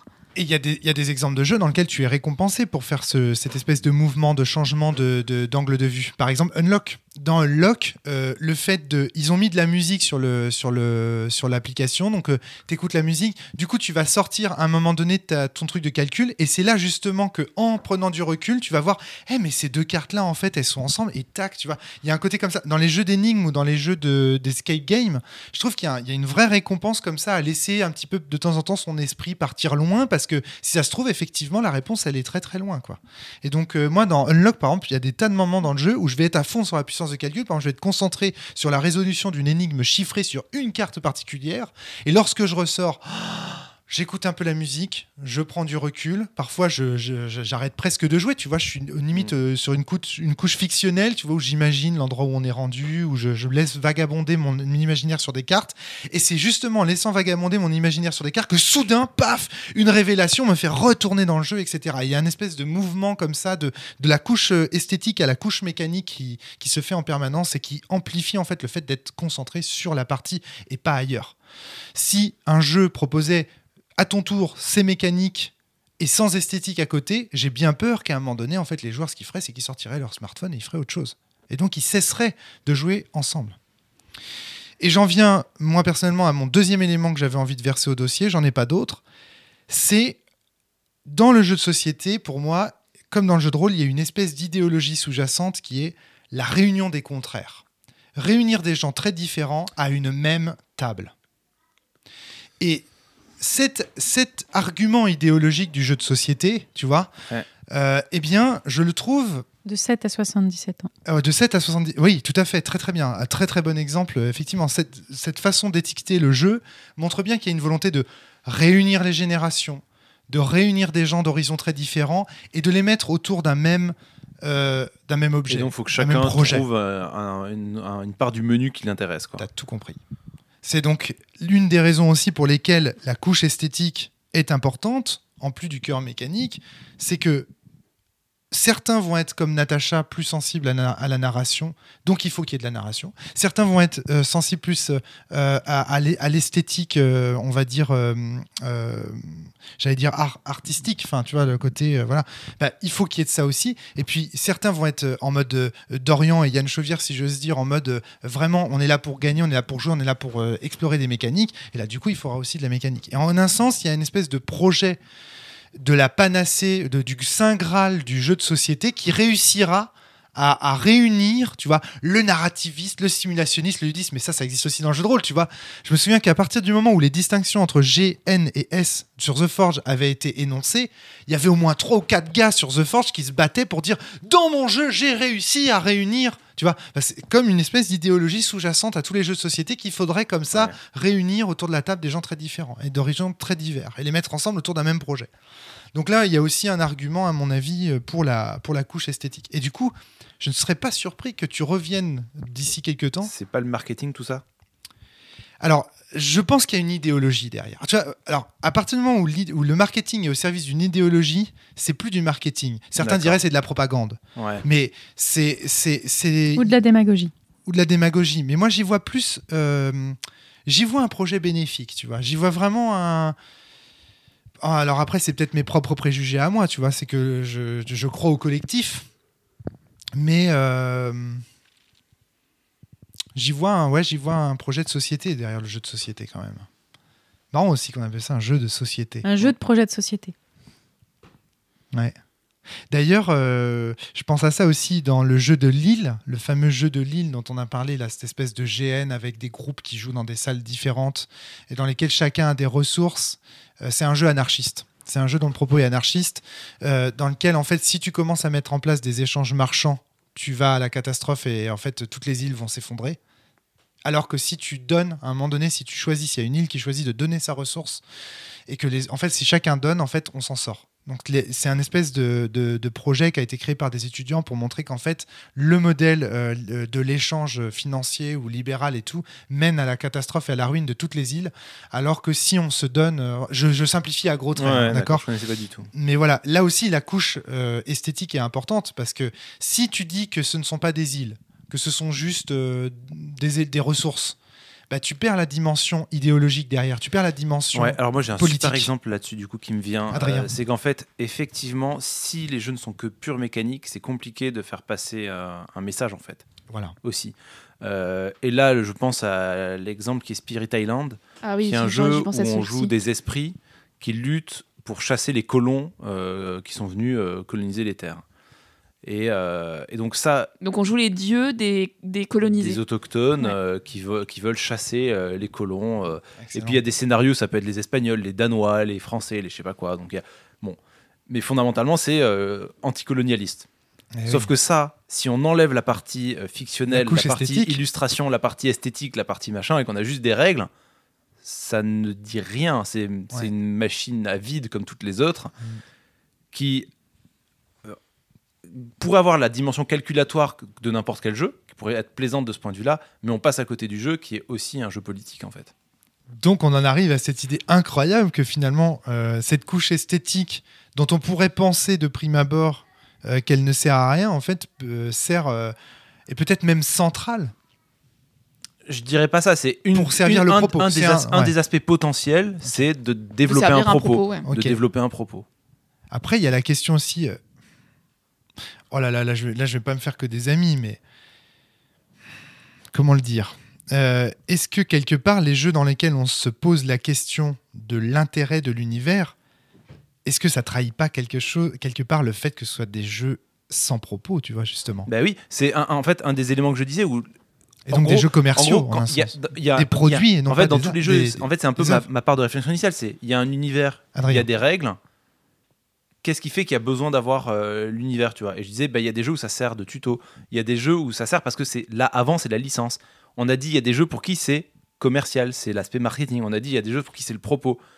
Mais du coup, les jeux pour lesquels le système est le plus creux là-dedans, c'est les jeux pour lesquels le- l'univers n'est que marketing en fait. Après, est-ce que tu peux pas aussi trouver des jeux à propos euh, dans lesquels ce n'est que mécanique? Ah, Je pensais au Monopoly, Ah, tu vois. j'allais te le dire. Ouais. Ben, le Monopoly, euh, il bon. y a le titre Monopoly. hein. C'est de Oui, il y a au moins le titre. fait Et c'est vrai, et- des hôtels, des maisons. Et c'est de l'argent qu'on échange, etc. échange. donc. Ah, ça, c'est aussi, c'est pareil. Il y a une question à se poser là-dessus. Jusqu'où est-ce que des ressources peuvent être comprises s'il n'y a pas une couche esthétique dessus? Bah ouais, je sais pas. En fait, est-ce que notre distinction initiale de cœur mécanique, couche esthétique, elle a, elle a tant de sens que ça? Dans la mesure, est-ce qu'une mécanique a du sens s'il n'y a pas, euh, tu vois Oh Ouais, vache, parce qu'en fait, sur- en fait là- je pense qu'on pourrait, pour de l'ordinateur, le truc, c'est que à expliquer, on va forcément parler de dépenser, générer, euh, gagner, Ouais. échanger. Et donc, il Ouais. y a forcément une dimension marchande, en fait, parce que. euh, Il y, a- y quelque chose qui me fascine dans les intelligences artificielles en deep learning et tout ça, c'est cette idée que l'intelligence artificielle joue des coups parce que selon sa manière de penser, ils sont optimaux, mais qu'elle ne sait pas pourquoi elle Ouais. joue ces coups. Elle n'a pas d'arguments à fournir, si Non. ce n'est des arguments statistiques du genre je sais que jouer un fou autour d'eux, ça m'apporte Ouais. euh, qu- euh, 90% de chances de victoire contre 10% de défaite. Ouais. Et donc du coup, euh, mais elle ne sait même pas ce qu'est un fou, tu vois. À la fin, elle n'aura même sûr. pas compris. Ça, c'est incroyable. Jusqu'où la couche es- esthétique dont on est en train de parler là, c'est pas la couche de conscience et le cœur mécanique, la couche, tu vois. qu'on est-ce qu'on n'est pas en train de, de refaire un espèce de podcast sur l'IA où euh, on est en train. Voilà. Eh putain, au début du podcast, je viens de, je viens de, me- de réaliser un truc de fou. Au début du podcast, j'étais en train de me dire que toute cette discussion me faisait penser aux, aux discussions philosophiques qu'on avait au sujet de l'esprit. Ah, j'allais parler de l'âme, moi, donc ça m'intéresse que tu. Ouais. L'épiphénoménisme en, en- en philosophie de l'esprit. L'idée, c'est que tu pourrais très bien expliquer le monde par un ensemble de causes et d'effets. Ouais. Et enlever complètement l'esprit, l'âme et tout ça. Et dire qu'en fait, euh, si Natacha est amoureuse d'Adrien, c'est pour des raisons bio- biochimiques, machin. Vous savez, toutes ces expériences de pensée qui consistent à dire, en fait, les corps humains, euh, fon- en, en gros, une vision fonctionnaliste des choses. Tout, fon- tout fonctionne. Bah, ah là, il faudrait parler des qualia et tout. oh là Tout là. fonctionne comme des petites de- machines, en fait. je suis en train de C'est juste ça. me- là, je suis en train de partir sur un. Tu es en train de partir sur un autre podcast. Non, c'est pas ça, mais Non, c'est mais que je, me- je réalise que pour que les auditeurs puissent comprendre ce dont je vais parler, il faudrait quasiment que je parle euh, monopolise la parole pendant une heure pour expliquer tous les présupposés. Mais c'est l'affaire des fameux zombies de Davidson. Alors l'idée, c'est que il y a des gens euh, qui ont perdu une partie du cortex euh, de, de leur cerveau. Appelons-le des hommes creux. Donc euh, voilà, c'est des gens qui ont, une partie, une, euh, qui ont perdu une partie de leur cerveau qui leur sert à voir. Pour autant, on leur fait passer des tests dans lesquels on les met devant des écrans et il y a un point euh, sur l'écran qui se déplace soit à droite, soit à gauche. On assoit ces gens devant l'écran et ces gens disent mais je vois rien. Pour autant, on va vous poser la question, ça va vers la droite, ça va vers la gauche. Il dit mais je vois rien, arrêtez de m'emmerder, je n'y vois rien. Ça sert à rien de me poser la question, je sais pas, je vais répondre au hasard. Euh, Répondez quand même. Le type s'assoit devant l'écran, il dit droite, euh, je sais pas, gauche, euh, droite, gauche. Il, il répond des trucs. À gauche, gauche, gauche. Et à la fin de l'expérience, on se rend compte que euh, ces gens qui disent ne pas voir Alors, pour- obtiennent des pour, résultats. pour clarification, ça, c'est des expériences qui ont réellement eu lieu, on est d'accord Oui, absolument. Ouais, avec des vrais gens, c'est pas une Avec expérience de gens. pensée. C'est Ouais, pas une expérience de pensée. Donc, du coup, ces gens qui disent ne pas voir, donc qui disent ne pas savoir, euh, ne pas avoir de conscience visuelle, pour autant, ont réussi à donner des résultats sur ces expériences qui vont au-delà de la chance. Ils ont obtenu plus de 80 à 90% de bonnes réponses, par exemple. ok? Alors je sais plus, hein, c'est pas ça les pourcentages exacts. hein, les zététiciens me reprendront dans les commentaires, mais en gros c'est une histoire comme ça. Alors le délire, c'est que il y a quelqu'un qui, euh, donc un philosophe analytique, qui prend ces données d'expérience là et qui dit mais en fait ces gens-là n'ont pas de conscience de voir, mais ils voient en, partie. Alors, est-ce qu'il pourrait exister Donc, ce sont des, comme il dit, des voyants aveugles. Alors, est-ce qu'il pourrait aussi exister des entendants sourds? Euh, Et ce qui est génial avec ces voyants aveugles, c'est que si ça se trouve, euh, ils pourraient tout à fait avoir des conversations normales, euh, avoir une vie normale, tu vois, sans jamais avoir l'effet que ça fait de voir le point se déplacer à droite et à gauche, la conscience que ça fait, etc. Et donc il y a cette question de se dire, mais si- il pourrait y avoir des super entendants sourds, des super aveugles euh, euh, euh, voyants, en fait, etc. Ce qui, ce qui mène à l'expérience des zombies de, Da- de Davidson. C'est une des expériences que je préfère, en... de l'expérience de L'idée pensée. qu'il pourrait exister des êtres humains sur cette Terre qui, auraient tout, mécanique. qui vivent d'un point de vue mécanique sans avoir l'effet les, les qualia, les- la conscience en fait. Je résume tout ça très simplement, hein, je, je suis désolé mais c'est... Donc en gros, est-ce que la couche esthétique, on en y arrive, on revient à notre sujet, est-ce que la couche esthétique, euh, est-ce qu'on pourrait imaginer quelqu'un qui jouerait à un jeu de façon purement mécanique à la manière d'un zombie de Davidson, mais qui n'aurait pas justement euh, l'âme du jeu, l'esprit du jeu, ou je ne sais pas, enfin voilà. Et ça- quand tu as parlé de ce sujet, ça m'a fait penser, je peux pas te dire pourquoi, j'ai pensé à l'épiphénoménisme. Il y a un truc de, de ce genre-là. ouais. L'épiphénoménisme, c'est une théorie qui dit que, en gros, Louis, le monde pourrait expliquer, être expliqué de façon fonctionnaliste. C'est-à-dire, euh, si ça se trouve, on est tous des zombies, peut-être. Mais il arrive de temps en temps qu'on ait une conscience à l'esprit. Et toute la question de l'épiphénoménisme, c'est si on a une conscience comme ça qui arrive, à quoi elle sert? Pourquoi est-ce qu'il y a ça dans le monde? Pourquoi est-ce Ouais. qu'il y a des pourquoi il y a des êtres conscients dans le monde si on peut de toute façon fonctionner sans en avoir de conscience? Et donc là, du coup, pourquoi cette question me fait penser à la tienne? Parce que j'avais l'impression que tu arrivais dans ce podcast en disant mais pourquoi on utilise euh, euh, une couleur esthétique alors qu'on pourrait très bien s'en passer et dans le fond se contenter du mécanique. Et de la même manière, les- la question qu'on pose à à, ces à ces gens qui pensent que la conscience est épiphénoménique, c'est mais finalement à quoi ça sert d'avoir une conscience si de toute façon mécaniquement on pourrait s'en sortir D'où sans ma question du début de podcast. L'art est-il besoin d'être utile? Est-ce qu'il y a besoin de... euh, C'est ça, ouais. Voilà. Le truc, c'est que c'est ça. Est-ce que quelque chose de causalement inerte existe dans le monde? Euh, et quelle est sa forme d'existence Parce qu'on postule toujours. Je pense pas qu'il y ait quelque chose qui existe de causalement inerte. Sinon, euh, ça n'existe pas. Ça, c'est ton matérialisme qui parle.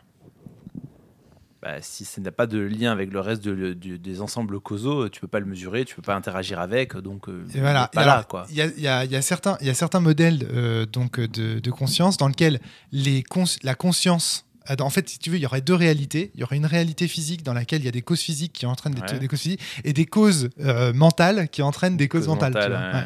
Là, il nous faudrait euh, François. Ouais, mais je vois le, je vois le genre. super. ouais. C'est donc euh, du coup, euh, c'est, c'est, tu vois, c'est, il y, a- il y a plein de modèles en fait euh, à ce sujet.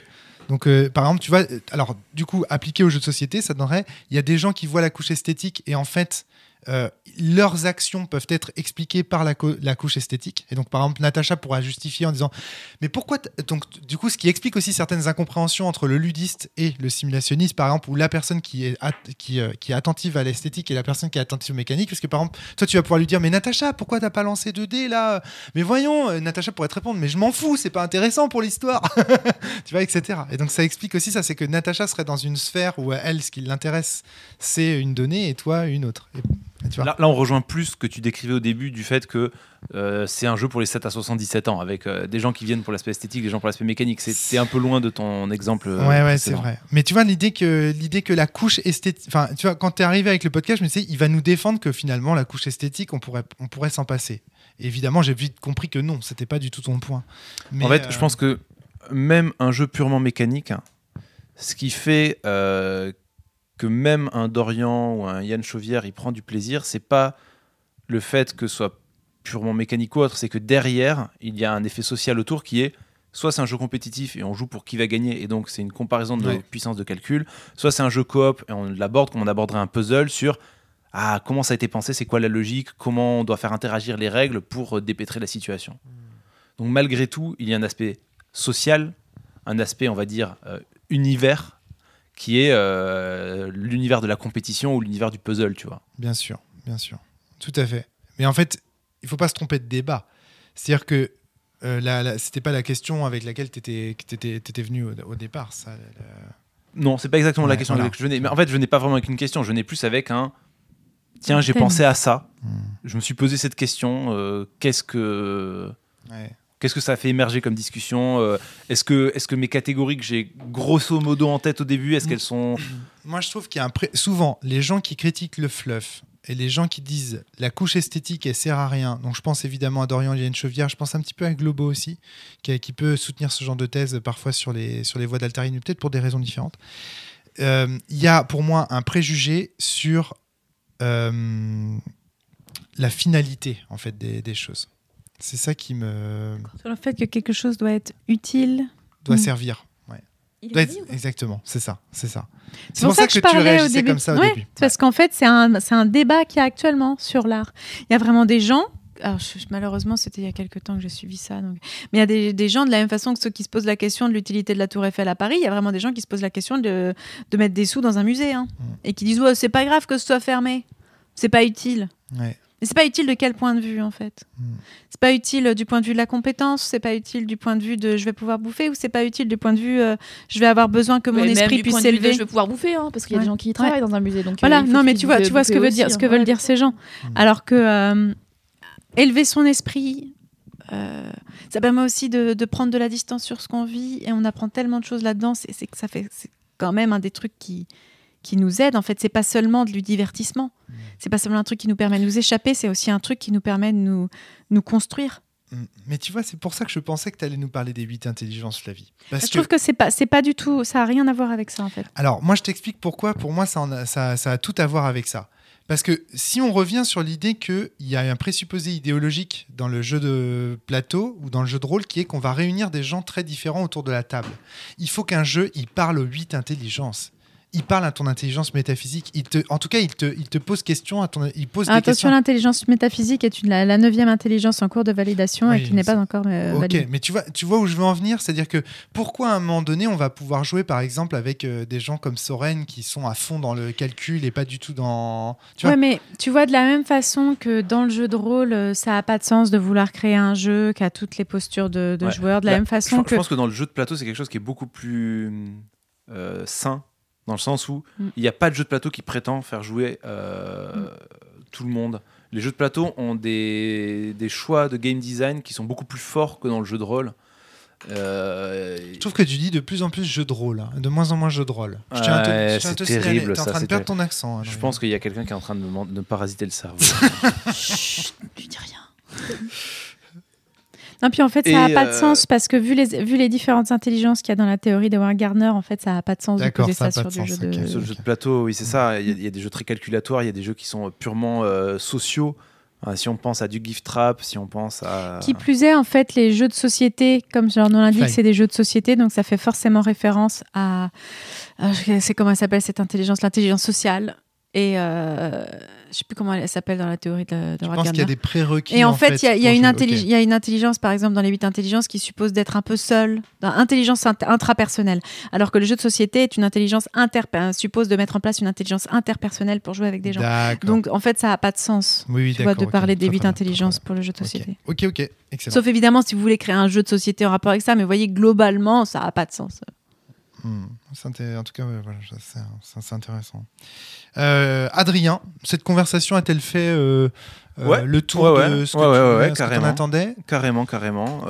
Est-ce qu'il existe d'autres Là, là, là, il y en a pas d'autres. Des, des- tu vois, de. on pour- C'est une conversation qu'on pourrait approfondir en parlant, en donnant des exemples concrets voilà, sur, sur l'aspect tutoriel, sur l'aspect game design, on va dire. Ouais, ouais.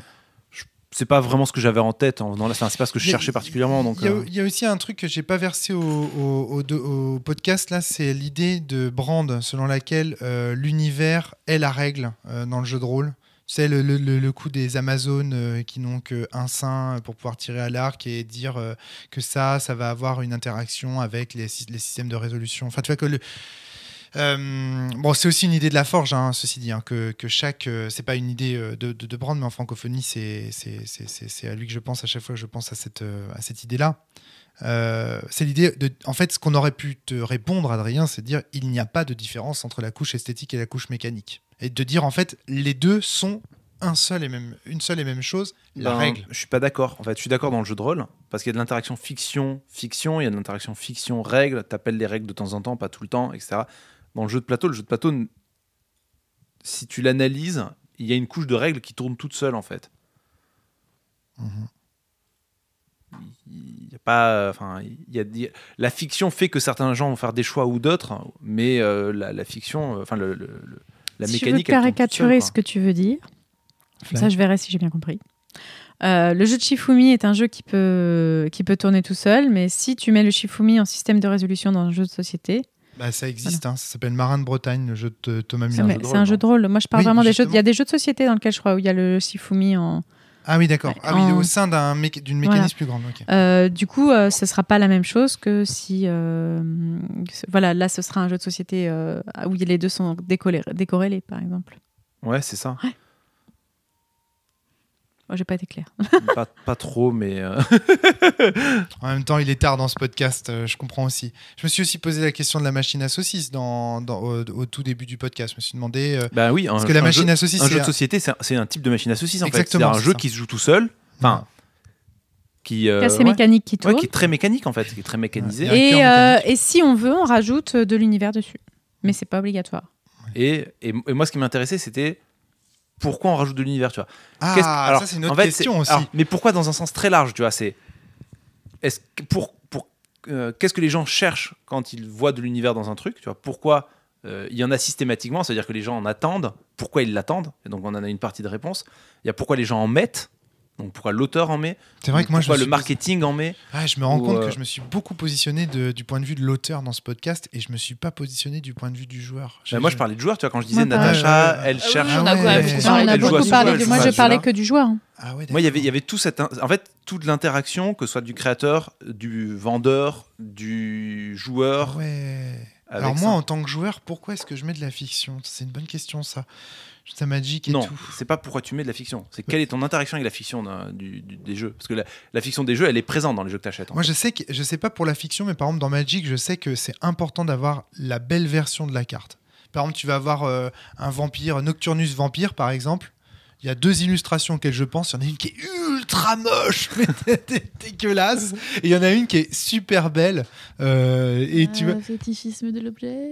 Oui, voilà. Alors, il y a une Alors raison non, exactement. non, il y avait autre chose, c'est qu'à l'époque, j'étais en train de construire mon jeu Sorin blanc, euh, blanc noir avec des vampires hyper classieux, et je voulais pas que dans mes vampires hyper classieux, alors que j'étais en train de me construire une histoire avec des vampires à la lestat et tout euh, pour mon deck, il y a une sorte de, euh, de rebut des marais là. euh, je voulais, je voulais la vraie version en fait. Je voulais la version trop classe.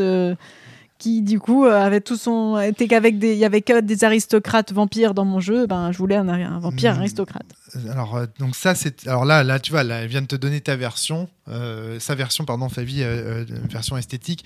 Moi, je suis plus dans le fétichisme de l'objet décrit par Natacha. hein, je le reconnais. Je, je veux m'avoir ma, ma belle carte. Alors après, par exemple, moi, j'aime pas les cartes brillantes, par exemple. Il y a des gens qui s'amusent à faire tout leur deck en premium, ce qu'on appelle les cartes brillantes. Ça, je déteste ça.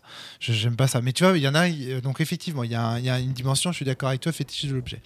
Parce- t'appellerais Romaric Terne, peut-être que tu aimerais bien les decks brillants. hein, Peut-être, peut-être. Effectivement. Effectivement. Je n'avais pas pensé à, ça. Mais euh, donc voilà. Non, sinon, l'histoire. euh, J'ai une relation ambiguë à l'histoire parce que souvent, quand je joue pour des raisons. Alors, il y a deux raisons. Parfois, l'esthétique d'un jeu, en tant que joueur, hein, va me servir à être de mauvaise foi. Ah tiens j'allais j'allais en parler C'est-à-dire Ouais. que euh, je vais me servir de... Par exemple, quand je dis « Non, mais mon personnage n'aurait jamais fait ça », en réalité, c'est pour justifier le fait que j'ai fait une connerie et que j'ai pas envie de reconnaître que j'ai fait une erreur et du coup, je vais me cacher derrière mon petit doigt, je vais me cacher derrière l'esthétique de mon personnage pour... euh, voilà, ça, ça m'arrive de temps en temps. Je vais pouvoir me cacher derrière l'esthétique. Euh, et puis, sinon, j'ai une relation un peu, j'allais dire, euh, c'est euh, dans- sur Facebook, il y a euh, compli- complicated relationship. Euh, j'ai une relation un peu complexe à l'e- à l'esthétique et à la couche esthétique euh, dans certains jeux parce que souvent c'est celle qui me fait perdre. C'est-à-dire en fait, je vais, je vais choisir la par exemple dans suivre. Magic. tu vas vouloir la suivre et ça va te coûter la partie. Alors, dans Magic, il y a un concept qui s'appelle la cute card. La cute card, qui est la carte. Alors, mais la- dans Magic, c'est pas tant lié à l'esthétique de la carte ou à son fluff, c'est plus lié au mécanisme sexy, tu vois. C'est plus du mécanisme. Alors, c'est vrai, c'est vrai, t'as raison, mais il y a aussi des cute cards qui sont euh, liés. Ah, c'est. C'est ma carte, euh, c'est mon personnage. Tu vois, c'est mon Baron Sengir, euh, c'est mon. euh, ça, c'était avec Cédric. Euh, Il y, avait quoi? C'était moi, c'était la Zuranorb. Parce que c'était. Il y avait la petite cravate. Il y avait la petite cravate, la bouteille avec la petite cravate. euh, Il y avait, enfin, il y a un truc. euh, Il y a quand même une couche esthétique là-dedans, tu vois. Presque la carte affective, hein, je dirais presque affective. Affective, tu vois, le petit personnage que t'aimes bien. Et toi, avec euh, euh, Scrubble. Scrabble, Voilà, je sais plus comment il qui est un, un nom imprononçable où c'est un petit personnage en fait qui passe son temps à se perdre et euh, il est toujours tout perdu et c'est une sorte d'homoncule avec un seul œil et je veux que je le mette dans mes jeux. Tu vas vouloir la jouer dans ton jeu parce que ce serait tellement mignon. Et il y a une autre carte, il y a un Et moment en fait, il te fait perdre. Non, il y a une carte, il y a une carte aussi t'as- où tu peux faire combo où euh, il, est, il est sur sur le il, il se retrouve sur, le dos sur le dos non il Non, est sur le dos Bolas. de Nicole Bolas Non. en fait.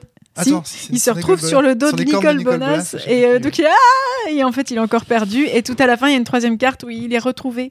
Et on il y a une autre carte où on voit ses parents qui le cherchent. Enfin, c'est voilà, il y a bon, bref, des tas de raisons en fait euh, d'aimer l'esthétique dans Magic et en fait c'est ça qui va te faire perdre. Et donc du coup j'ai une relation complexe à l'esthétique parce que parfois c'est aussi la raison qui va faire que je vais perdre un match. Et euh, qui va être de mauvaise foi en disant oui mais moi mon jeu eh ben s'il Et était oui, mieux en construit fait, ça, de ce ça point de rejoint cet aspect de je disais l'esthétique sert de tutoriel, il ne sert pas à maîtriser en fait. Ouais, c'est ça qui est Parce que les jeux ne sont pas drivés par l'esthétique, ils sont Mhm. drivés par la mécanique. Eh oui.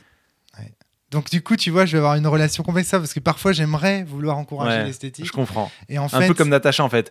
T'es- t'es- t'es- Ces gens qui aimeraient que l'esthétique et la mécanique fassent que ce qui est On soit parfait- récompensé. ce qui, ce qui est parfait esthétiquement soit parfait Qu'il y ait mécaniquement. une ça, synergie entre les deux, pour que ça. ce soit Ouais. Exactement. Sauf que c'est tellement subjectif ce qui est parfait esthétiquement, Ouais. tandis que le parfait mécaniquement, et tu il trouves est pas moins Tu subjectif. trouves en pas fait. que ça, ça arrive beaucoup dans les jeux de société, alors que par exemple dans, dans les jeux de plateau, pardon, alors que dans les jeux de rôle, euh, sou- souvent l'esthétique est récompensée.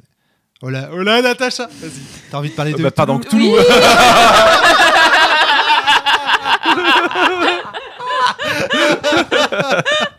Oh là là, je le savais. quoi. Non, non, mais c'est bon. je-. Bon, Oui, fin non, du mais- podcast. hein. On va s'arrêter là, je pense, effectivement.